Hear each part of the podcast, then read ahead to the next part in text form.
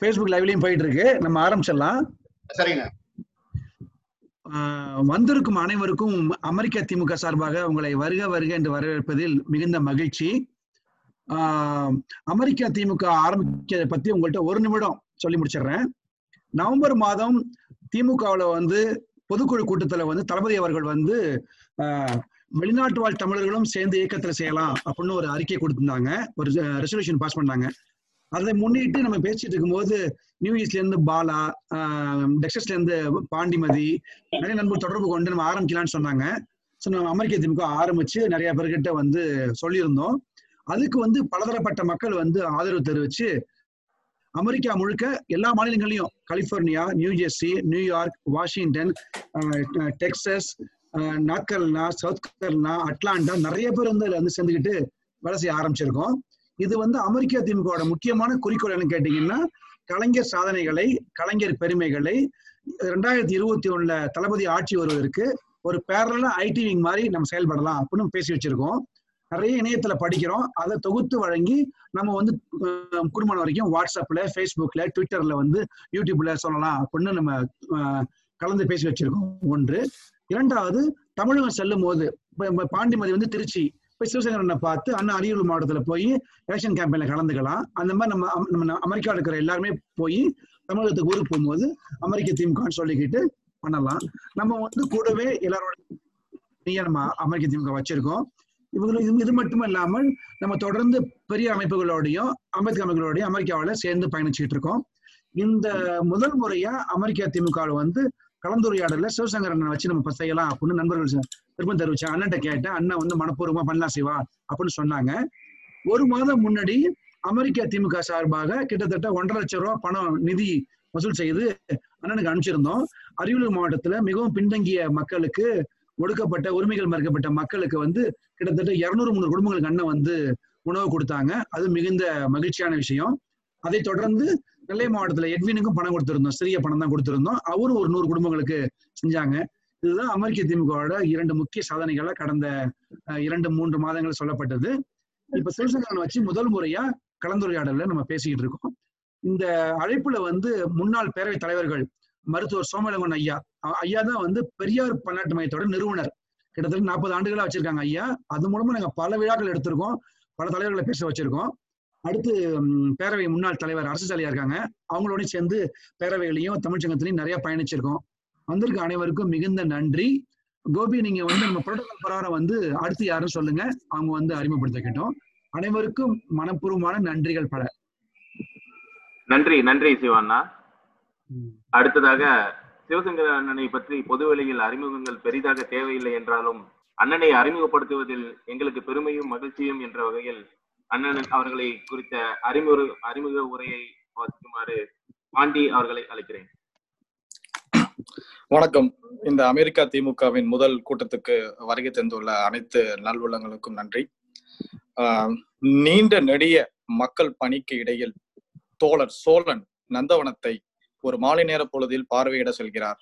எவ்வளவோ செடிகளும் பூக்களும் நந்தவனத்தில் இருந்தாலும் செம்பருத்தி மட்டும் தோழர் சோழனை பார்த்து ஒரு கோரிக்கை வைக்கின்றது.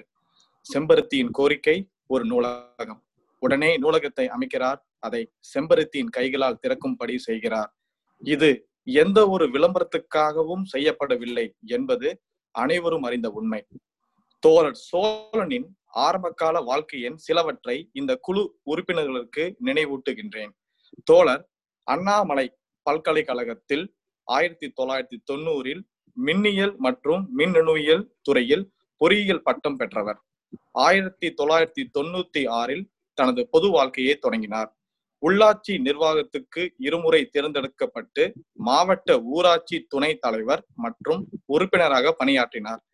தோழர் சோழன் இரண்டாயிரத்தி ஆறு இரண்டாயிரத்தி பதினொன்னு ஆண்டிமடம் மற்றும் குன்னம் தொகுதி சட்டமன்ற உறுப்பினராக தேர்ந்தெடுக்கப்பட்டு பணியாற்றினார். தனது எழுத்தாற்றலால் ஒரு இளைய சமுதாயத்தை வழிநடத்தி கொண்டிருக்கும் தோழர் சோழனின் படைப்பை கண்டு ஆட்சியாளர்கள் நூலை தடை செய்யும் அளவுக்கு சென்ற வரலாறும் உண்டு. அரியலூர் மாவட்ட செயலாளராகவும் அரியலூரின் அரிமாவாகவும் முகநூல் அரக்கர்களின் அரணாகவும் எங்கள் அண்ணனாகவும் திராவிட முன்னேற்ற கழகத்தின் உட- உடன்பிறப்புகளுக்கு தோழர் சோழனாகவும் வாழும் அண்ணன் எஸ் எஸ் சிவசங்கரன் அவர்களை அமெரிக்கா திமுகவின் முதல் நிகழ்ச்சிக்கு வருக வருக என்று அமெரிக்க திமுக குழு வரவேற்கின்றது. நன்றி.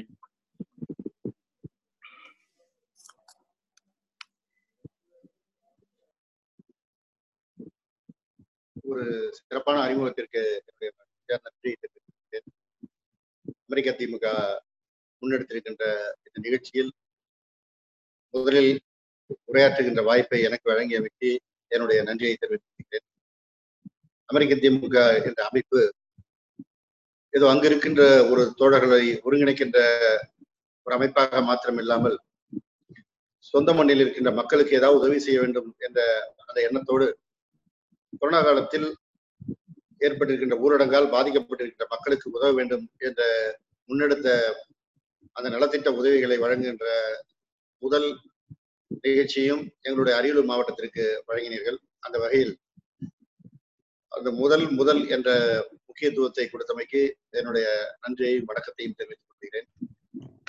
ஒரு அருமையான மாலை பொழுதில் ஒரு நல்ல சந்திப்பு நிகழ்ச்சி.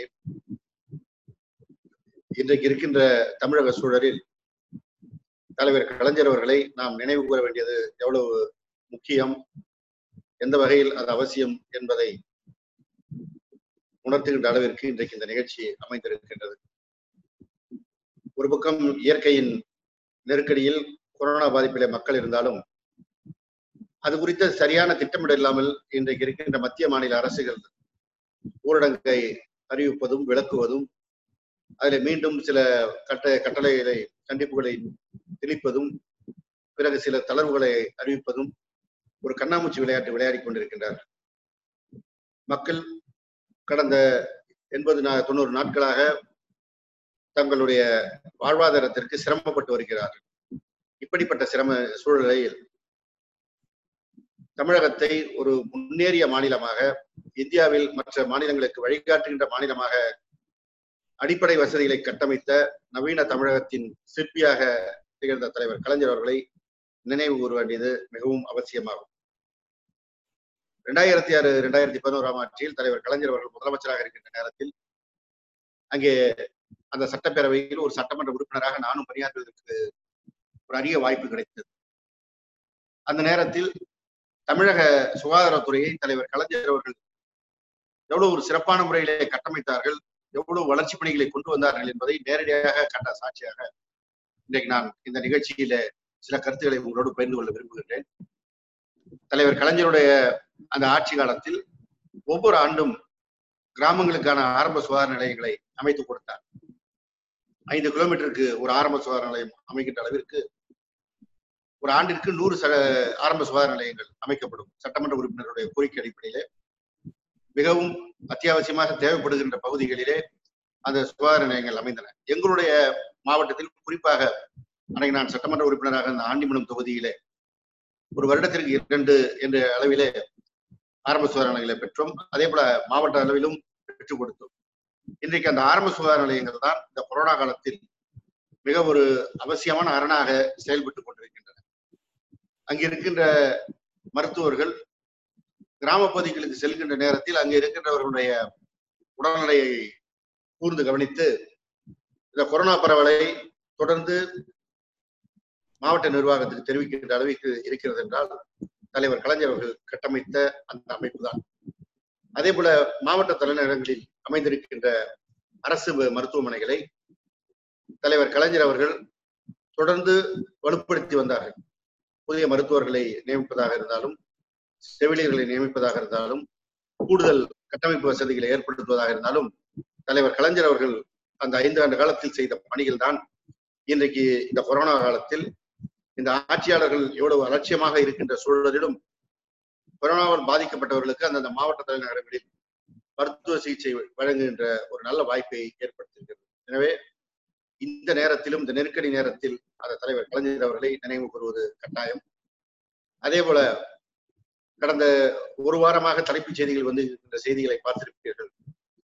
மருத்துவக் கல்வியிலே இடஒதுக்கீடு வழங்குகின்ற அந்த வாய்ப்பை மத்திய அரசு மறுத்து அது குறித்து திராவிட முன்னேற்ற கழகம் மற்ற கட்சிகள் எல்லாம் தமிழகத்திலே நீதிமன்றத்தை நாடி நேற்றைக்கு மத்திய அரசு இருபத்தி ஏழு சதவீத இடஒதுக்கீடை நாங்கள் ஒப்புக்கொள்கிறோம் என்று அறிவித்திருக்கிறார்கள் அதிலே சில கருத்துக்கள் மீண்டும் பரிசீலனைக்கு எடுத்துக் கொள்ளப்பட வேண்டியது. இன்னும் அறுபத்தி ஒன்பது சதவீத இடஒதுக்கீடை பெற வேண்டியது கடமை என்று தலைவர் தளபதி அவர்களும் அறிவித்திருக்கிறார். இருந்தாலும் இதற்கெல்லாம் தலைவர் கலைஞர் அவர்கள் முதலமைச்சராக இருந்த நேரத்தில் அடித்து அழைத்து கொடுத்த அடிப்படையை நாம் நினைவு கூற வேண்டும். இடஒதுக்கீடை இன்றைக்கு குறைத்து பேசுகின்ற ஒரு தலைமுறை வந்திருந்தாலும் அவர்களுக்கு இன்றைக்கு இருக்கின்ற மத்திய பாஜக அரசு இடஒதுக்கீடை எடுத்ததன் மூலமாக ஒரு நெருக்கடியை கொடுத்து அதை தேவையை உணர்த்தியிருக்கிறார் என்னதான் நாம் சொன்னாலும் அதனுடைய பயனை சொன்னாலும் தாங்கள் அதில் இழந்ததை அவர்கள் உணர்கின்ற பொழுதுதான் குறிப்பாக வெயிலிலே தான் நிழலின் அருமை தெரியும் என்பதை போல அந்த இடஒதுக்கீடு மறுக்கப்படுகின்ற பொழுதுதான் அதனுடைய முக்கியத்துவத்தை இன்றைக்கு இருக்கின்ற இளைய தலைமுறை உணரக்கூடிய ஒரு சூழல் இருக்கிறது. இந்த இடஒதுக்கீடு என்பதே திராவிட இயக்கத்தின் உயர்ந்த ஒரு தத்துவம். சமூக நீதியை அவசியம் கொண்டு வந்து சேர்த்திட வேண்டும் என்று திராவிட இயக்கத்திற்கு முன்னோடியான நீதி கட்சி காலத்திலே துவக்கப்பட்டு படிப்படியாக அந்த இடஒதுக்கீடு எல்லா தட்டு மக்களுக்கும் சென்று சேர்கின்ற வகையிலே அமைக்கப்பட்டது. தலைவர் கலைஞர் அவர்கள் ஆயிரத்தி தொள்ளாயிரத்தி எழுபத்தி ஒன்றிலே முதலமைச்சரான பிறகுதான் பிற்படுத்தப்பட்ட ஒரு பட்டியலிலே முன்னேறிய சாதி பட்டியலில் இருந்த சில சாதிகளை இணைத்தார்கள். குறிப்பாக இன்றைக்கு கொங்கு மண்டலத்தில் இருக்கின்ற கொங்கு வேளாளர்களை பிற்படுத்தோர் பட்டியலிலே இணைத்தார்கள். அப்படி இணைத்த காரணத்தினால்தான் இன்றைக்கு அவர்களுக்கு கல்வியிலும் வேலை வாய்ப்பிலும் பெருமளவிற்கு வாய்ப்பு கிடைத்திருக்கிறது. அதே போல எண்பத்தி ஒன்பதிலே மீண்டும் முதலமைச்சராகின்ற நேரத்தில் வன்னியர்களை மிக பிற்படுத்தோர் பட்டியலிலே தலைவர் கலைஞர் அவர்கள் சேர்த்தார். ஏதோ ஒரு நேரத்திலே முதலமைச்சராக இருக்கின்ற பொழுது ஒரு இடஒதுக்கீடை கொண்டு வந்தோம். அதோடு தன்னுடைய வேலை முடிந்தது என்று அவர் நினைப்பதில்லை. ஒடுக்கப்பட்ட மக்களுக்கான இடஒதுக்கீடு தொடர்ந்து வழங்கப்பட்டு வந்தாலும் அதிலேயே உள்ளட உள்ளமைப்பாக இருக்கின்ற அருந்ததியர்களுக்கு சரியான பிரதிநிதித்துவம் கிடைக்கவில்லை. அவர்கள் ஒடுக்கப்பட்டவர்களிலே இன்னும் கீழ்ப்படி நிலையில இருக்கிறார்கள் என்பதை தலைவர் கலைஞர் அவர்கள் உணர்ந்த காரணத்தினால்தான் அவர்களுக்கு ஒரு உள்ஒதுக்கீடை கொடுத்தார். அதுவரை காணாத வரலாறாக அருந்ததி இனத்திலிருந்து ஒரு பெண் மருத்துவ கல்வியை படிக்கின்ற ஒரு வாய்ப்பை பெறுகின்ற சூழல் தலைவர் கலைஞர் அவர்களால் ஏற்படுத்தப்பட்டது. அதே போல சிறுபான்மையினருக்கு இஸ்லாமிய சமூகத்திற்கு தனி இடஒதுக்கீடும் கிறிஸ்தவர்களுக்கு தனி இடஒதுக்கீடும் தலைவர் கலைஞர் அவர்கள் தான் வழங்கினார். அதுல கிறிஸ்தவர்கள் எங்களுக்கு பொது ஒதுக்கீடு ஒதுக்கீட்டிலே கிடைக்கின்ற ஒதுக்கீடு போதும் என்று அவர்களே சொல்லுகின்ற அளவிற்கு அந்த நிலைமை வந்தது.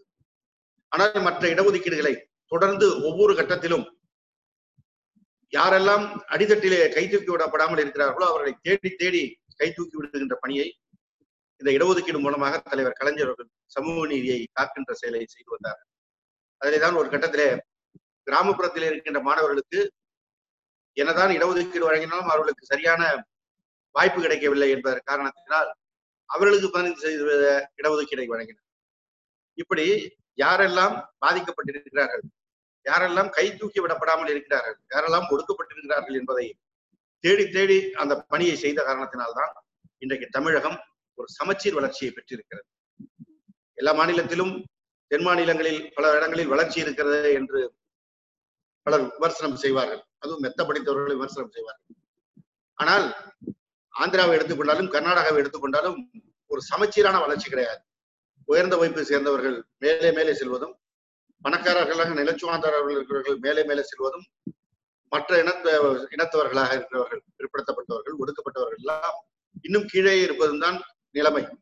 ஆனால் தமிழகத்தில் தான் எல்லா இனத்தவரை சேர்ந்தவர்களும் கல்வி பெறுவதற்கும் வேலை வாய்ப்பில இடஒதுக்கீடு பெறுவதற்கும் வாய்ப்பு கிடைத்தது என்றால் அந்த இடஒதுக்கீடை மீண்டும் மீண்டும் சீரமைத்து அதன் மூலமாக இன்னும் யாருக்கெல்லாம் உதவி செய்த முதலும் முடியும் என்று தலைவர் கலைஞர் அவர்கள் எடுத்த நடவடிக்கையில் தான் அந்த தமிழகத்தை ஒரு முன்னேறிய மாநிலமாக கொண்டு வந்து இருக்கிறது அடிப்படை வசதிகளை மேம்படுத்தியது மாத்திரமல்லாமல் இப்படி சமூக நீதியையும் காத்திட்ட காரணத்தினால்தான் நவீன தமிழகத்தின் சிற்பி என்று தலைவர் கலைஞர் அவர்களை நாம் அழைக்கிறோம்.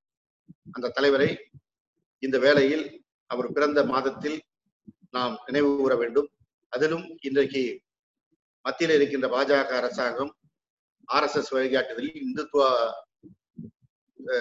எண்ணத்தை திணிக்கின்ற வகையில் ஒட்டுமொத்த இந்தியாவையும் இந்துத்துவா கொண்டு வர வேண்டும் என்ற சிந்தனையோடு செயல்படுகின்ற இந்த சூழலில் தலைவர் கலைஞர் அவருடைய இந்த தத்துவங்கள் தான் ஒட்டுமொத்த இந்தியாவிற்கே வழிகாட்டி என்று சொல்ல வேண்டும்.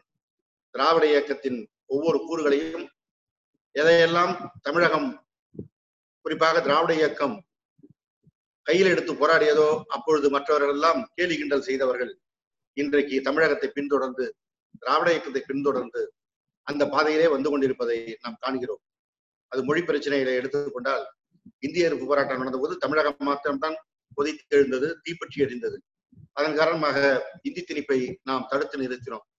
ஆனால் தென்னிந்திய மாநிலங்களிலே அன்றைக்கு பலரும் அதற்கு ஆதரவளித்த காரணத்தினால் அவர்களுக்கு ஏற்பட்ட சீரழிவை அவர்களுடைய மொழி அழிக்கப்பட்டதை இப்பொழுது உணர்ந்து கொண்டு அது கேரளாவாக இருந்தாலும் ஆந்திராவாக இருந்தாலும் தாய்மொழியை படிப்பிற்கு முதன் மொழியாக கொண்டு வர வேண்டும் என்று சட்டம் கொண்டு வருகின்ற சூழல் கடந்த ஐந்து ஆண்டுகளில் தான் நடந்து கொண்டிருக்கிறது.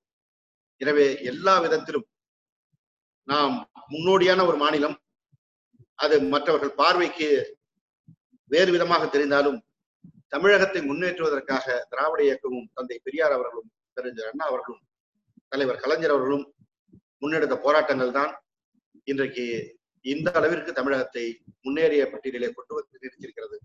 எனவே தலைவர் கலைஞர் அவர்களை பிறந்த இந்த மாதத்தில் இந்த பணிகளை எல்லாம் செய்து நம்மை ஒரு நல்ல நிலையில் வைத்திருக்கின்ற தலைவர் கலைஞர்களுக்கு நன்றி கூறுகின்ற வாய்ப்பை இந்த நிகழ்ச்சியின் மூலமாக வழங்கிய அமெரிக்க திமுக நண்பர்களுக்கு நான் நன்றி தெரிவிக்க விரும்புகின்றேன்.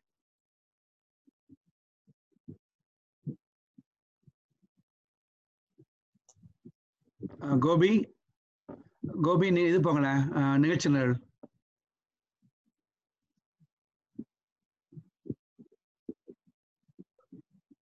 கோபி? நன்றி. மிக்க நன்றி அண்ணா. கேள்விகளை தொகுத்து வழங்க நியூஜெர்சியில இருந்து இளமாறன் அண்ணா அவர்களை அழைக்கிறேன். நன்றி கோபி. அண்ணா வணக்கம் அண்ணா. வணக்கம் வணக்கம். அண்ணா இந்த நிகழ்வுக்கு நீங்க வந்தது மிக ப- சிறப்பாக இருக்குது அண்ணா. மிக்க மகிழ்ச்சி அண்ணா. நன்றி நன்றி. உங்களுடைய அழைப்பிற்கு நன்றி. இத ஒரே செயல்பட்டு இருக்க நம்ம தோழர்கள் வந்துட்டு ஒரு பதினைந்து தோழர்கள் உங்களிடம் கேள்வி கேட்க விருப்பம் தெரிவித்திருக்காருங்க அண்ணா. நேரம் கருதி நீங்க அது பதில நிக்கணும் அன்போட வேண்டிக் கொள்கிறேன் அண்ணா. முதல் கேள்வி அரவிந்த் டெக்சாஸ்ல இருந்து. ஹலோ வணக்கம்.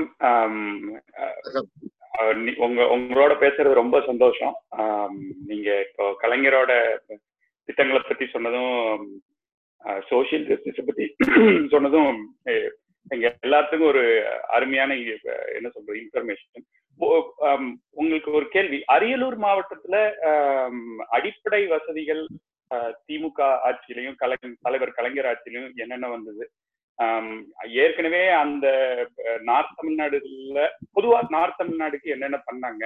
அங்க இருக்கிற பெரும்பான்மையா வகிக்கும் கம்யூனிட்டிஸ்க்கு என்னென்ன பண்ணாங்க? என் கேள்வி. அரியலூர் மாவட்டம் மிக பிற்படுத்தப்பட்ட சமுதாயமும் கொடுக்கப்பட்ட சமுதாயமும் நிரம்ப இருக்கின்ற ஒரு மாவட்டம். ஒரு காலத்தில் தனித்தமிழ்நாடு கோரிய தொடர் தமிழரசன் தலைமையிலான இயக்கம் ஒரு போராடிய மாவட்டம். தந்தை பெரியாருடைய கொள்கைகளை முழுமையாக கடைபிடித்தவர்கள் பெரும்பான்மையாக இன்றைக்கும் இந்த மா- மாவட்டத்தில் இருக்கிறார்கள். அதே போல ஒடுக்கப்பட்ட சமுதாயத்துக்காக குரல் கொடுக்கின்ற பாட்டாளி மக்கள் கட்சி இடஒதுக்கீடு கேட்டு போராடிய போது இந்த மாவட்டத்தில் அதற்கு பெரும் ஆதரவோடு செயல்பட்ட சூழல். அதே போல ஒடுக்கப்பட்ட மக்களுடைய உரிமைக்காக போராடுகின்ற அண்ணன் திருமாவளவன் அவர்களுடைய சொந்த மாவட்டம் இந்த மாவட்டம். எனவே அரசியல் முழுமையாக முழுமை எல்லோரும் அரசியல் பேசுகின்ற அளவிற்கான ஒரு மாவட்டமாக இந்த மாவட்டம் திகழ்ந்து கொண்டிருக்கிறது. இந்த மாவட்டம் ஒரு காலத்திலே திருச்சி மாவட்டத்திலே இருந்த பகுதி. திருச்சியிலிருந்து நூத்தி பத்து நூத்தி இருபது கிலோமீட்டர் தூரம் வரை பயணித்தால் தான் இந்த மாவட்டத்தின் எல்லையை நான் முதல் முறையாக சட்டமன்ற உறுப்பினராக இருந்த ஆண்டிமனம் தொகுதி பகுதியிலே அடைய முடியும். அந்த காலத்திலே மாவட்ட ஆட்சித்தலைவரை போய் சந்தித்து வருவதென்றாலே மிகவும் சிரமமான காரியமாக இருந்த நேரத்தில் தான் எம்ஜிஆர் காலாட்சி காலத்தில் அஹ், பெ- பெரம்பலூர் மாவட்டம் என்று பிரிக்கப்படுவதற்கு அந்த நேரத்தில் தலைவர் கலைஞர் அவர்கள் தொடர்ந்து வைத்த கோரிக்கைகளின் அடிப்படையில் தான் அன்றைக்கு பிரிக்கப்பட்டது. அதற்கு பிறகு பெரம்பலூரிலிருந்து அரியலூர் மாவட்டத்தை தலைவர் கலைஞர் அவர்கள் தான் பிரித்து கொடுத்தார்கள். மீண்டும் இரண்டாயிரத்தி பதினொன்னுல ஜெயலலிதா அவர்கள் முதலமைச்சரான பொழுது அரியலூர் மாவட்டத்தை பெரம்பலூரோடு இணைத்து விட்டார். அதற்கு பல்வேறு காரணங்களை அவர் சட்டமன்றத்திலே சொன்னார். ஆனால் ஒரு பின்தங்கிய பகுதியாக இருக்கின்ற இந்த ஆண்டி அரியலூர் மாவட்ட பகுதியை எளிதாக மாவட்ட ஆட்சித்தலைவர் மாவட்ட காவல் கண்காணிப்பாளரை சந்திக்க வேண்டும். அவர்களுக்கான வளர்ச்சி எல்லா இடத்திற்கும் பரவலாக கிடைக்க வேண்டும் என்றுதான் தலைவர் கலைஞர் அவர்கள் இந்த மாவட்டத்தை பிடித்தார்கள். மீண்டும் இரண்டாயிரத்தி ஆறிலே தலைவர் கலைஞர் அவர்கள் முதலமைச்சரான நேரத்தில் இந்த அரியலூர் மாவட்டத்தை மீண்டும் பிரித்து கொடுத்து பிரித்து கொடுத்ததோடு இல்லாமல் எதிர்காலத்திலே ஜெயலலிதாவோ யாரோ ஒரு முதலமைச்சர் வந்து இந்த மாவட்டத்தை மீண்டும் பெரம்பலூரோடு சேர்த்து விடக்கூடாது என்று ஒரு மாவட்ட ஆட்சித்தலைவர் அலுவலகத்தை கட்டி அதை திறப்பிழாவும் இந்த ஆட்சி காலத்திற்குள்ளே செய்து ஒரு முழுமையான இந்த வளர்ச்சியை இந்த மாவட்டத்துக்கு ஏற்படுத்தி கொடுத்தவர் தலைவர் கலைஞர் அவர்கள். ஒரு அறுபது ஆண்டுகளுக்கு முன்பாக ஒரு அரசு கலைக்கல்லூரி தான் இருந்தது என்ற நிலைக்கு பிறகு தலைவர் கலைஞர் அவர்கள் ஆட்சிக்கு வந்த பிறகுதான் இங்கே ஒரு பொ- அரசு பொறியியல் கல்லூரி ஏற்படுத்தப்பட்டது. ஒரு ஐடி ஏற்படுத்தப்பட்டது என்ற அளவிற்கு கல்வியில ஒரு மிகப்பெரிய வளர்ச்சி. அதே போல சாலைகள் முழுமையாக மாவட்டம் முழுவதும் அமைத்து கொடுக்கப்பட்டது கட்டமைப்பு வசதிகளே.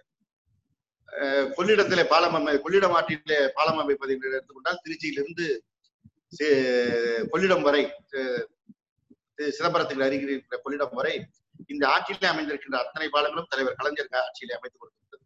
அதே போல எங்களுடைய மாவட்டத்தை தஞ்சை மாவட்டத்தோடு இணைக்கின்ற பாலம் ஆயிரத்தி தொள்ளாயிரத்தி எழுபத்தி ஒண்ணு எழுபத்தி ஆறு ஆட்சி காலத்திலே தலைவர் கலைஞரால் திருமானூர் திரு திருவையாருக்கு இடையில அமைத்துக் கொடுக்கப்பட்டதை போல ரெண்டாயிரத்தி ஆறு ரெண்டாயிரத்தி பதினொன்றிலும் ஜெயங்கொண்டம் பகுதியை கும்பகோணத்தோடு இணைக்கின்ற நீலத்தனூர் பாலத்தையும் அமைத்துக் கொடுத்தார். இப்படி இந்த மாவட்ட ஒரு வளர்ச்சி பெறுவதற்கு இந்த ப- பகுதி பணியெல்லாம் செய்ததெல்லாம் தலைவர் கலைஞர் அவர்களுடைய ஆட்சியிலே.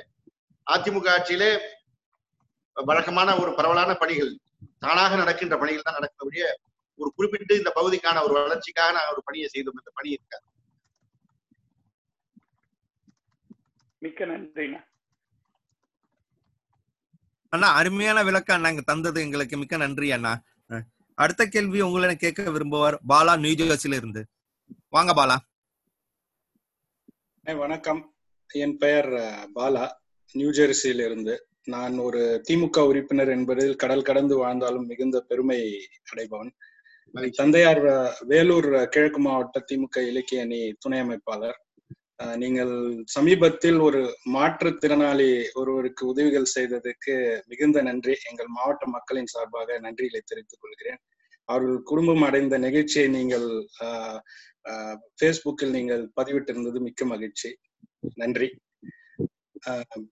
என்னுடைய கேள்வி மாணவர்களின் எதிர்காலத்தை அழிக்கும் நீட் எத்தனை பாதிப்புகளை உருவாக்குகிறது என்பதை நமது தளபதி அவர்களும் திமுக சார்பிலும் தொடர்ந்து அது ஆரம்பித்த காலத்திலிருந்து நாம் சொல்லிக்கொண்டே வந்தாலும் அதை மத்திய அரசும் மாநில அரசும் காது கொடுத்து கேட்கவே தயாராக இல்லை.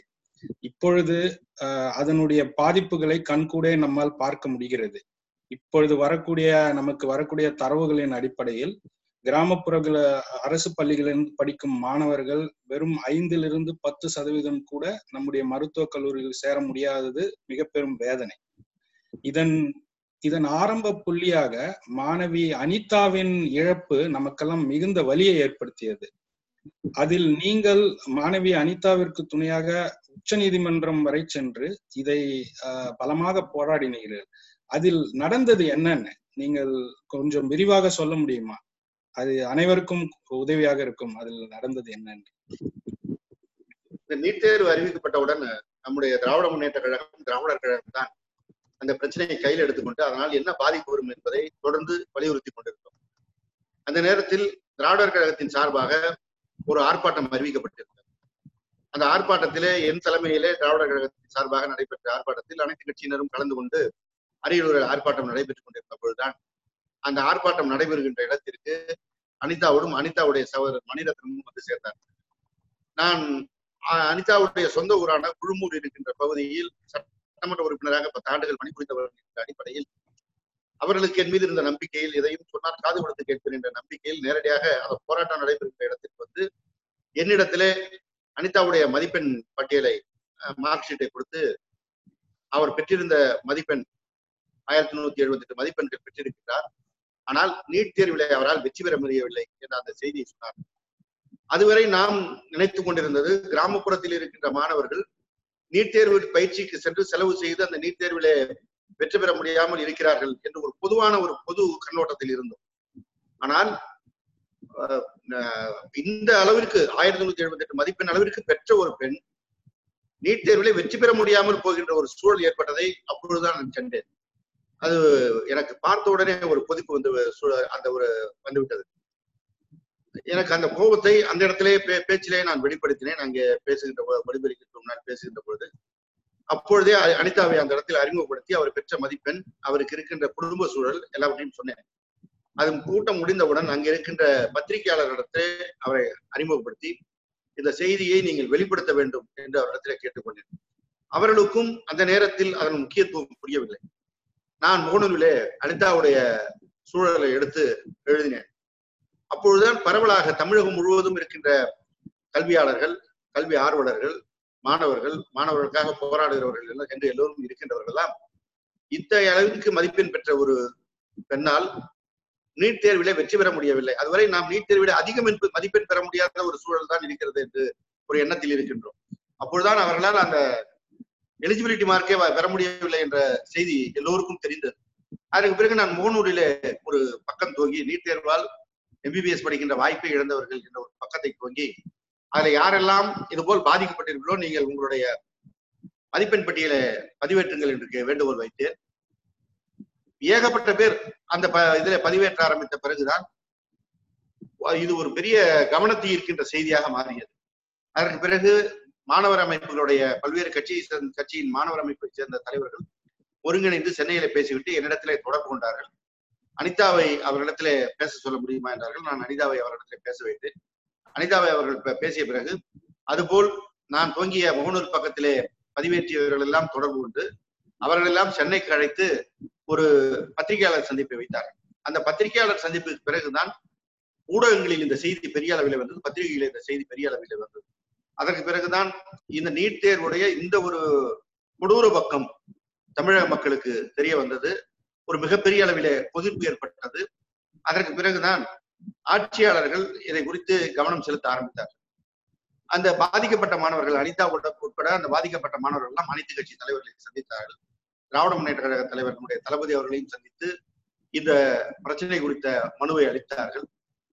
அந்த நேரத்தில் இது குறித்து பத்திரிகைகளுக்கெல்லாம் தளபதி அவர்கள் ஒரு பேட்டியை பத்திரிகை அறிக்கையெல்லாம் அளித்து இந்த பிரச்சனையை நோக்கி கவனத்தை ஈர்த்தார்கள். அந்த நேரத்தில் இன்றைக்கு இருக்கின்ற அதே சுகாதாரத்துறை அமைச்சர் விஜயபாஸ்கர் இந்த மாணவர்களுக்கு எல்லாம் தகவல் சொல்லி இதில் நாங்கள் எதுவும் செய்ய முடியாது. நீங்கள் உச்சநீதிமன்றத்துக்கு சென்று இதில் ஒரு தீர்வு காண்பதற்கு முயற்சி செய்யுங்கள் என்று அவர் சொல்லுக அந்த கருத்தை அவர்களுக்கு வலியுறுத்தினார். அதே நேரத்தில் மாணவர் அமைப்புகளும் அந்த முடிவை தான் எடுத்திருந்தார்கள். அனிதா அவர்கள் என்னை தொடர்பு கொண்டு கேட்டார். அவர் ஒரு எளிமையான பின்னணியிலிருந்து வந்த ஒடுக்கப்பட்டு குடும்பத்தை சேர்ந்த பெண். மிக பின்தங்கிய ஒரு கிராமம். அவருடைய தந்தையார் திருச்சியில் இருக்கின்ற காய்கறி மார்க்கெட்டில் தினமும் மூட்டை தூக்கி பிழைக்கின்ற ஒரு கூலி தொழிலாளி. அவருடைய தாயார் இல்லை இறந்து போய்விட்டார்.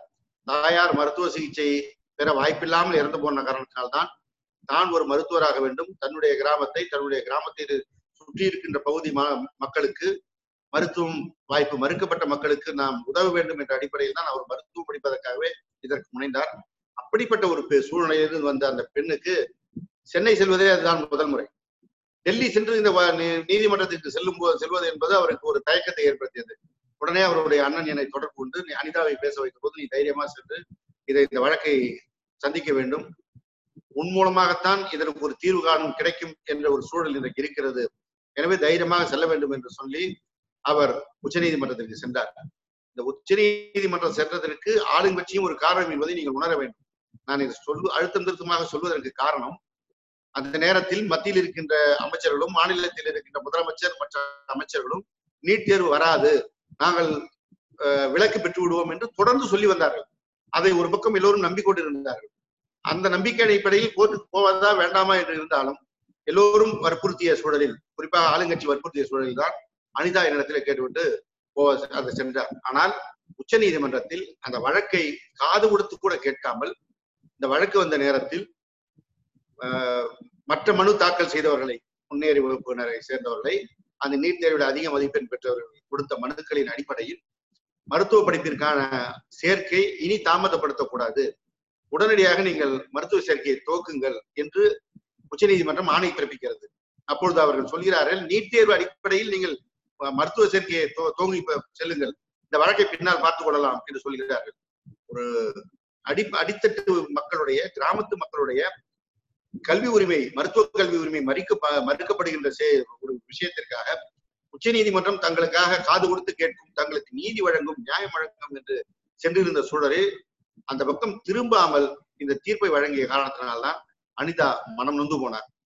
அந்த மனம் நொந்து போனவர் ஊருக்கு வந்த பிறகு எங்களிடத்துல பேசி போனதால் தைரியமாக இருக்கிறார் என்று நாங்கள் நினைத்திருந்த சூழலில் தான் இதற்கு ஒரு தீர்வு இல்லை. தனக்கான தான் இத்தனை வருடம் இந்த குடும்ப சூழலில் இவ்வளவு வறுமையில் இவ்வளவு படித்து பெற்ற கல்விக்கு மதிப்பெண் மதிப்பெண்ணிற்கு மதிப்பில்லை என்று உணர்ந்த காரணத்தினால்தான் அந்த மனப்புற பாதிப்பிலே தன்னுடைய உயிரை மாய்த்து கொண்டார்.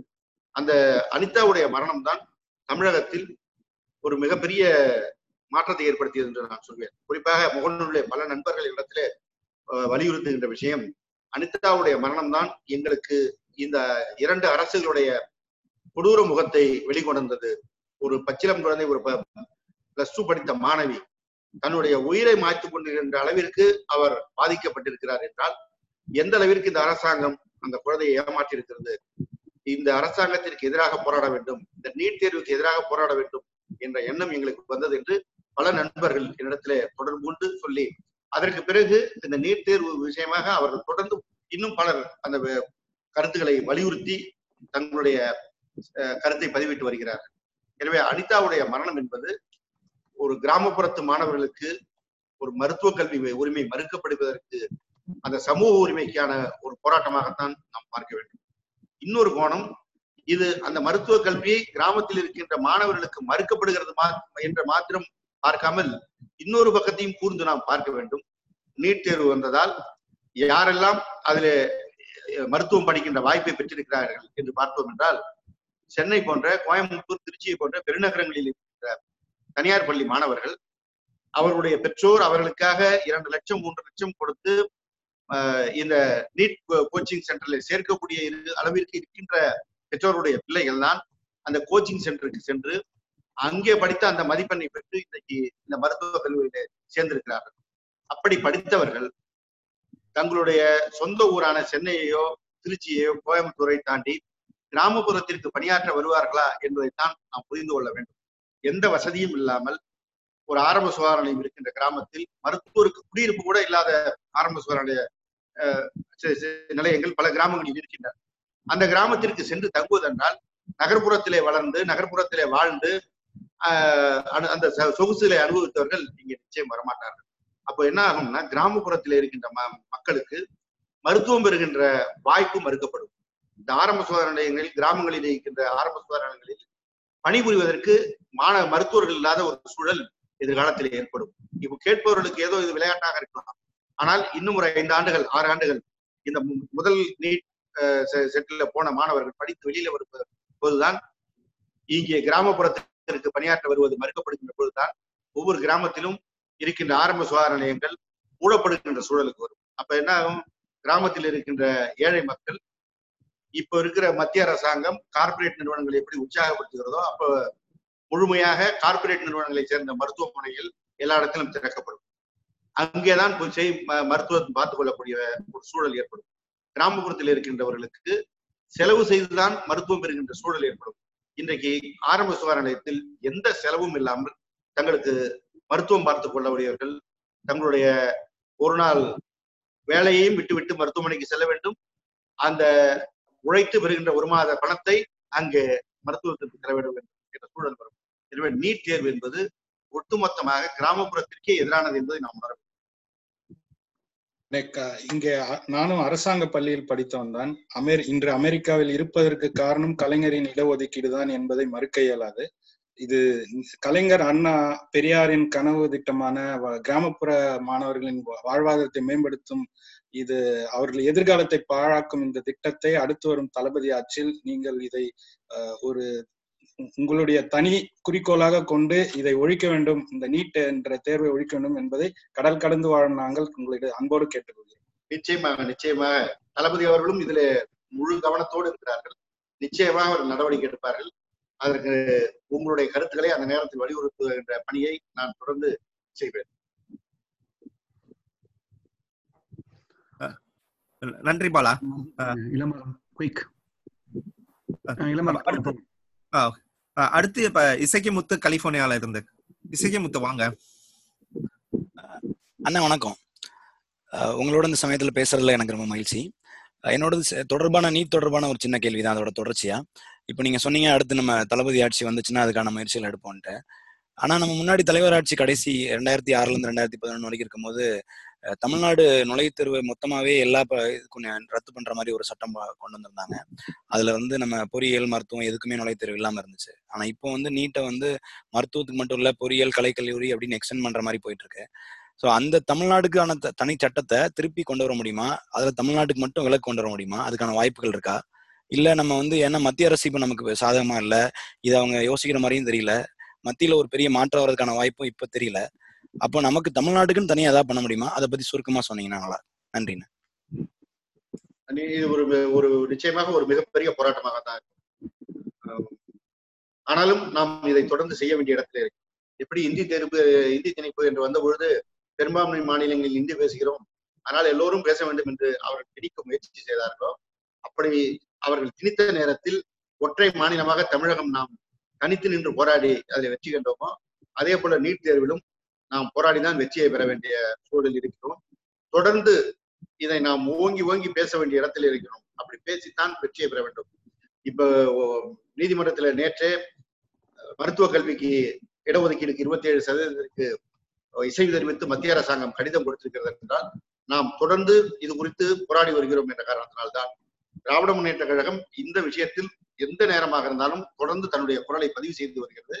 இப்பொழுது பதிவு செய்த பொழுது அந்த கூட்டணியில் பாஜக கூட்டணியில் இருக்கிறவர்களும் சேர்ந்து அவர்கள் குரல் கொடுக்க வேண்டிய சூழல் வந்துதான் அதிமுக பாமக எல்லோரும் சேர்ந்து நீதிமன்றத்திலே வந்து வழக்கில் அஹ், அவர்களும் வழக்கு கொடுத்தார்கள் இப்படி ஒட்டுமொத்தமாக தமிழகத்தை ஓரணியில் நாம் கொண்டு வந்து தளபதி அவர்கள் தலைமையில் நிறுத்தி நிச்சயமாக இதற்கு ஒரு தீர்வை பெற முடியும்.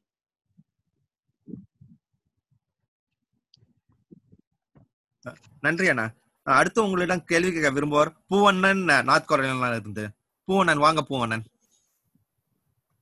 வணக்கம் ஆஹ் நீங்க தலைவர் கலைஞரோட லீடர்ஷிப்லயும் வேலை செஞ்சிருக்கீங்க. இப்போ தளபதியோட தலைமையிலையும் வேலை செய்யறீங்க உங்களோட அனுபவத்துல இரண்டு பேரோட தலைமையில எது வந்து ஒட்- ஒன்று போது ஆஹ் வேறுபடுறாங்க எந்த விஷயத்துல அப்படின்றத சொன்னா நல்லா இருக்கும் அதாவது ரெண்டு பேரும் ஒப்பிடுறதுங்கிறது வந்து ஒரு வித்தியாசமானது. ஏன்னா அவருடைய கலிபர் வேற தலைவர் தலைவருடைய தலைவரோட வேற, தளபதி வேற தலைவர் வந்து ஒரு நீண்ட போராட்ட வரலாற்றோடு வந்து வந்தவர். எல்லா விஷயத்தையும் போராடி தான் பார்க்கணும். தளபதி அவர்களை தலைவரே சொல்லியிருக்கிறார். உழைப்பு உழைப்பு உழைப்பு. எல்லா விஷயத்திலும் தன்னுடைய உழைப்பை பதிவு செய்து அதன் மூலமாக உயர்ந்து வருகிறவர். ரெண்டு பேருமே தான் எடுத்துக்கொண்ட காரியத்தை முடிக்க வேண்டும் என்பதிலே தீவிரமானவர். தளபதி அவர்களை குறித்து பல்வேறு கருத்து மாறுபாடுகளோடு நிறைய பேர் இருந்தாங்க தலைவருடைய மறைவுக்கு பிறகு அஹ், தளபதி அவர்கள் முதல் கூட்டத்திலே பொதுக்குழு கூட்டத்திலே உரையாற்றுகின்ற பொழுது ஆர் எஸ் எஸ் இயக்கத்திற்கு ஒரு கடுமையான எச்சரிக்கை கொடுத்து பேசிய பொழுதுதான் தலைவரையே நேரடியாக பார்ப்பது போன்ற உணர்வு பலருக்கும் வந்தது. அதே போல திராவிடத்தை ஒழித்து கட்டுவோம் என்று சொன்ன பொழுது தளபதி அவர்கள் ஒரே வார்த்தை சொன்னார். திராவிடத்தை யாரும் தொட்டு கூற பார்க்க முடியாது நாங்கள் வேடிக்கை பார்க்க மாட்டோம் சொன்னார். இப்படி தளபதியோடைய பரிம அந்த ப- ப- பரிணாமம் என்பது தலைவர் இருக்கும்போது வெளிப்பட முடிய சூழல் இல்லாமல் இருந்தது. இப்பொழுது முழுமையாக அவர் தலைவராக உருவெடுத்துக் கொண்டிருக்கிறார். கடந்த நாடு நாடாளுமன்ற தேர்தலில் அந்த பெற்ற வெற்றி என்பது ஒரு சாதாரண வெற்றி கிடையாது. பிஜேபி தங்களுடைய அதிகார பலத்தை பணபலத்தை எல்லாத்தையும் பயன்படுத்தி ஒட்டுமொத்த இந்தியாவையும் கபலீகரம் செய்த போது தமிழகம் நாம் தனித்து நின்றோம் அவர்களை தடுத்து நின்றோம். அது தளபதி தலை தளபதி அவர்களுடைய அரசியல் திறமை. அவருடைய அந்த கூட்டணியை சேர்த்து அமைத்தது அந்த நேரத்தில் கொடுத்த தேர்தல் அறிக்கை இப்படி தன்னுடைய தனித்துவத்தை அந்த தேர்தலில் நிலைநாட்டினார். இந்த இரண்டு பேருடைய தலைமை என்பது மிக ஒரு அவசியமான காலகட்டத்தில் ரெண்டு பேரும் தலைமையேற்ற தலைவர் அவர்கள் அண்ணா மறைந்து ஆட்சி நம் கையில இருக்கின்ற பொழுது மத்தியில அதே போலதான் இன்றைக்கு இந்திரா காந்தி ஆட்சி இருந்து ஒரு எதிரும் புதிருமான சூழ்நிலையில் அவர் முதலமைச்சரானார். இன்றைக்கு அப்படித்தான் மத்தியில் இருக்கின்ற பாஜக ஆட்சி ஒட்டுமொத்த தமிழகத்தையே எதிரியாக பார்க்கிறார்கள். திராவிட முன்னேற்ற கழகத்தை மாத்திரமல்ல. இந்த சூழலில் தளபதி அவர்கள் ஒரு தேசிய தலைவராக உயர்ந்து நின்று தன்னுடைய ஆளுமையை முழுமையாக வெளிப்படுத்திக் கொண்டிருக்கிறார். முதலமைச்சராக இன்னும் பல சாதனைகள் நிச்சயம் செய்வார். நன்றி. அடுத்து செல்வகுமார் வர்ஜினால கேள்வி கேட்க விரும்புறாரு அண்ணா. வாங்க செல்வகுமார்.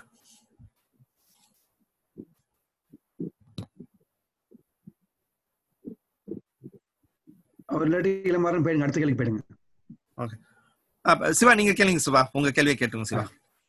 சிவசேகர் அண்ணா ரொம்ப நன்றி. நீங்க பேசுறது எல்லாமே வந்து புதிய இன்ஃபர்மேஷனா இருக்கு. எல்லாமே உங்ககிட்ட வந்து கலந்துரையாடல் மாதிரி வச்சிருந்தா நிறைய நேரம் பேசணும் போல ஆசையா இருக்கு. முக்கியமான கேள்வி என்னன்னு கேட்டீங்கன்னா நேற்று நீதிமன்றத்துல வந்து இருபத்தேழு இருபத்தேழு சதவீதம் வந்து மிகப்பெரிய ஐம்பது சதவீதம் தரணும் மிகப்பெரிய வெற்றியை திமுக அடைஞ்சிருக்கு. அதுல வந்து மருத்துவ மாணவர்கள்லாம் வந்து அதுல பலனடைய போறாங்கிறத எல்லாமே சொல்லியாச்சு. ஆனா இவ்வளவுக்கு பிறகும் திமுக வந்து இந்துக்களுக்கு எதிரான கட்சி அப்படின்னு ஒரு தொடர்ந்து பரப்பிட்டு இருக்காங்கல்ல அது எவ்வளவு ஒரு மனக்கடினமா இருக்கு? நம்ம அதை எப்படி எதிர்கொள்ள போறோம் வர வர தேர்தல் இல்ல இது இன்றைக்கு நேற்று அவங்க சொல்ல. எழுபத்தி ஒண்ணுல தலைவர் கலைஞர் அவர்கள் தலைமையில நாம் போட்டியிட்ட பொழுது சேலத்திலே ராமர் சிலையை சிறப்பாக அளித்தார்கள் என்பதையே முக்கிய பிரச்சாரமாக வைத்துதான் அந்த தேர்தலை அன்றைக்கு எதிர்கொண்டார்கள். ஆனால் அந்த தேர்தலிலே மிக பெரும்பான்மையான வெற்றி அந்த வெற்றி என்பது அதற்கு பிறகும் நாம் பெறவில்லை என்றுதான் பெற வேண்டும். தலைவர் கலைஞர் கலைஞர் தலைமையை அமைச்சு தலைவர் கலைஞர் அவர்கள் இரண்டாவது முறையாக முதலமைச்சரானார்கள் எனவே இது தொடர்ந்து இந்துக்களுக்கு எதிரான கட்சி என்ற ஒரு மாயை ஒரு கற்பனை கதையை கட்டவிழ்த்து விட்டு திராவிட முன்னேற்ற கழகத்தை வீழ்த்துவதற்கு அவர்கள் துடித்துக் கொண்டிருக்கிறார்கள்.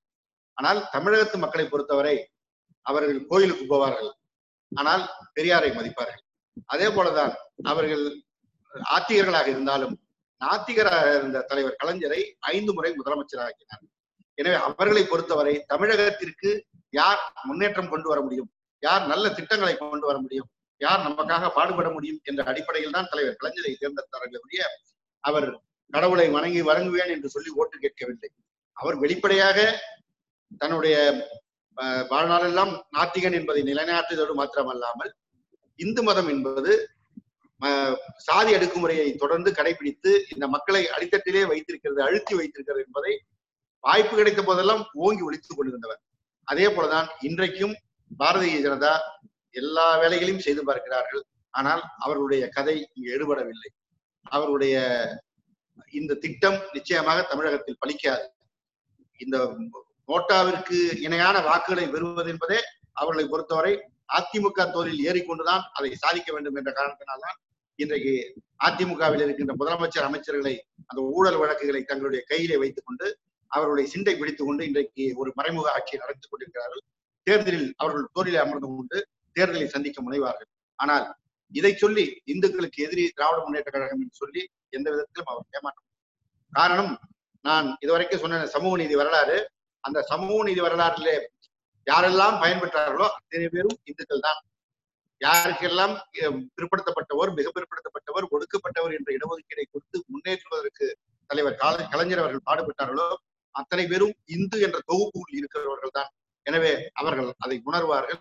ஒரு காலத்திலும் பாஜகவுடைய பிரச்சாரத்தை அஹ், நம்ப மாட்டார்கள். இங்கே அது எடுபடாது. நன்றி நன்றிண்ணா மிக மிக அருமையான விளக்கம். நன்றி. அடுத்த நான் உங்கள்ட்ட கேள்வி கேட்க விரும்புவர் வந்து டாக்டர் சோம இளங்கோவன் அஹ் வாங்க ஐயா. ஐயா வணக்கம் வாழ்த்துக்கள் மகிழ்ச்சி. ஐயா வணக்கம் இளைஞர்களுக்கு ஒரு செய்தி. திராவிடர் கழகமும் திராவிட முன்னேற்ற கழகமும் வளர்ந்தது நம்மள மாதிரி படித்தவர்களால அல்ல. டீக்கடையிலையும் முடிவெட்டும் நிலையங்களிலும் தான் வளர்ந்தது. திருச்சியெல்லாம் திமுக கோட்டையாச்சுன்னா அன்பல் தர்மலிங்கம் போன்றவர்கள் என்ன பாடுபட்டார்கள் என்பதை நான் நேராகவே பார்த்திருக்கிறேன். இன்றைக்கு ஐயா எல்லாம் இவ்வளவு தூரம் முகநூலில் நமக்கெல்லாம் செய்திகளை தெரிவிக்கிறாருன்னா அடித்தளம் நல்லா இருக்கு. அதனாலதான் வெளியே வர்றது அவ்வளோ அழகா வருது. நம்மளும் நம்மளை பண்படுத்தி கொண்டு அடித்தளங்களை நல்லா புரிந்து கொண்டு கட்டாயம் உழைக்க வேண்டும் ஐயா போல. ஐயா உங்களுக்கு என்னுடைய வாழ்வினர் சார்பில் ஒரு வேண்டுகோள். கலைஞர் என்னென்ன திட்டங்களை பயன்படுத்தினாரு அதனால என்ன பயன்பெற்றிருக்கோங்கிறது இன்றைக்கு இருக்க கிராம மக்களுக்கு புரியல. கிராமத்துல இருந்து கணினி நகரம் வரைக்கும் உண்டாக்குனது யாருன்னா எல்லாம் கலைஞர் தான். எதை பார்த்தாலும் கலைஞர் தான். அதை வந்து மக்களுக்கு புரிய வைக்க வேண்டியது நம்மளை போன்றவோட கடமைகள். அது கிராமம் கிராமமா போய் சொல்ல வேண்டிய நிலைமையில நம்ம இருக்கிறோம். அதனால தயவு செஞ்சு நாங்க என்ன செய்ய முடியும்னு சொல்லுங்க. நீங்க அதுக்கு என்ன செய்ய முடியுங்கிறத பார்த்து செஞ்சீங்கன்னா அதுக்கு நாங்க உதவியா இருப்போம் என்பதை தெரிவித்து வாழ்த்தி வணங்குகிறேன். நன்றி. நன்றி ஐயா ஐயாவுக்கு ஒரு தகவல். என்னுடைய தந்தையார் மறைந்த சிவசுப்ரமணியம் அவர்கள் அஹ், தமிழக தலைவர் ஆசிரியர் அவருடைய பல்கலைக்கழக தோழர் வழக்கறிஞர் கல்வியில அங்கே அவருக்கு பின்னால் படித்தவர்கள் கழக பொருளாளர் அவர்களிடத்திலே ஜூனியரா பணியாற்றினவங்க. ஆரம்ப பள்ளி கல்லூரி காலத்திலிருந்து திராவிட கழகம் தான். எழுபத்தி ஒன்றிலே ஒன்றிய பெருந்தலைவராக தேர்வு பெற்ற பிறகுதான் பொது அரசியலிலே திராவிட முன்னேற்ற கழகத்திலே இணைந்து தலைவர் கலைஞர் தலைமையிலே பணியாற்றினார்கள். பெரியாருடைய மிக தீவிரமான ஒரு தொண்டர் என்னுடைய தந்தையார் மறைகின்றவரை அந்த உணர்வோடு தான் மறைந்தார் அங்கு இட்ட விதை தான் இன்றைக்கு ஆஹ், நான் பல கருத்துக்களை இந்த அளவிற்கு பேசக்கூடிய அளவிற்கு வந்திருக்கிறது. எனவே உங்களோடு தொடர்ந்து ஆஹ், விடுதலை பத்திரிகையிலே உங்களுடைய செய்திகளை பார்த்து வந்தவன் இன்றைக்கு உங்களோடு பேசுவது எனக்கு மிகுந்த மகிழ்ச்சி அளிக்கிறது. அதற்கு உங்களுக்கு நான் நன்றியை தெரிவித்துக் கொள்கிறேன். நான் ஒரு கருத்தை அஹ், நண்பர் அவர்கள் கேட்டபொழுதே நாங்கள் என்ன பணியாற்ற முடியும் என்று கேட்டபோதே சொல்ல நினைத்திருந்தேன். ஐயா அவர்களும் கேட்டிருக்கிறீர்கள். தலைவர் கலைஞர் கொடுத்த இடஒதுக்கீடாலும் மற்ற அடிப்படை வசதிகளாலும் தான் நான் கல்வி கற்றேன். அதனால தான் நான் அமெரிக்கா வந்திருக்கிறேன் என்று சொன்னார் தோழர்.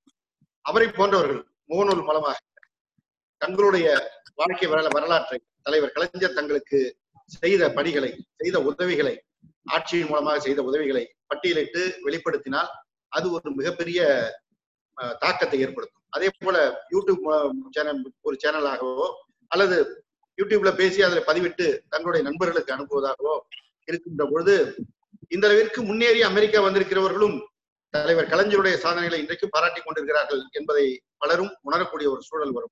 அந்த பிரச்சார பயணம் என்பது நீங்கள் எல்லோரும் கையில் எடுக்க வேண்டும் என்பதை இந்த நிகழ்ச்சியின் மூலமாக இந்த நிகழ்ச்சியில் பங்கேற்கின்ற அத்தனை பேருக்கும் நான் வைக்க விரும்புகிறேன். ரொம்ப நன்றி சிவசங்கர். என்ன மிகுந்த மகிழ்ச்சி. அஹ் அஹ் இளமாறன் ஒரு நிமிடம்.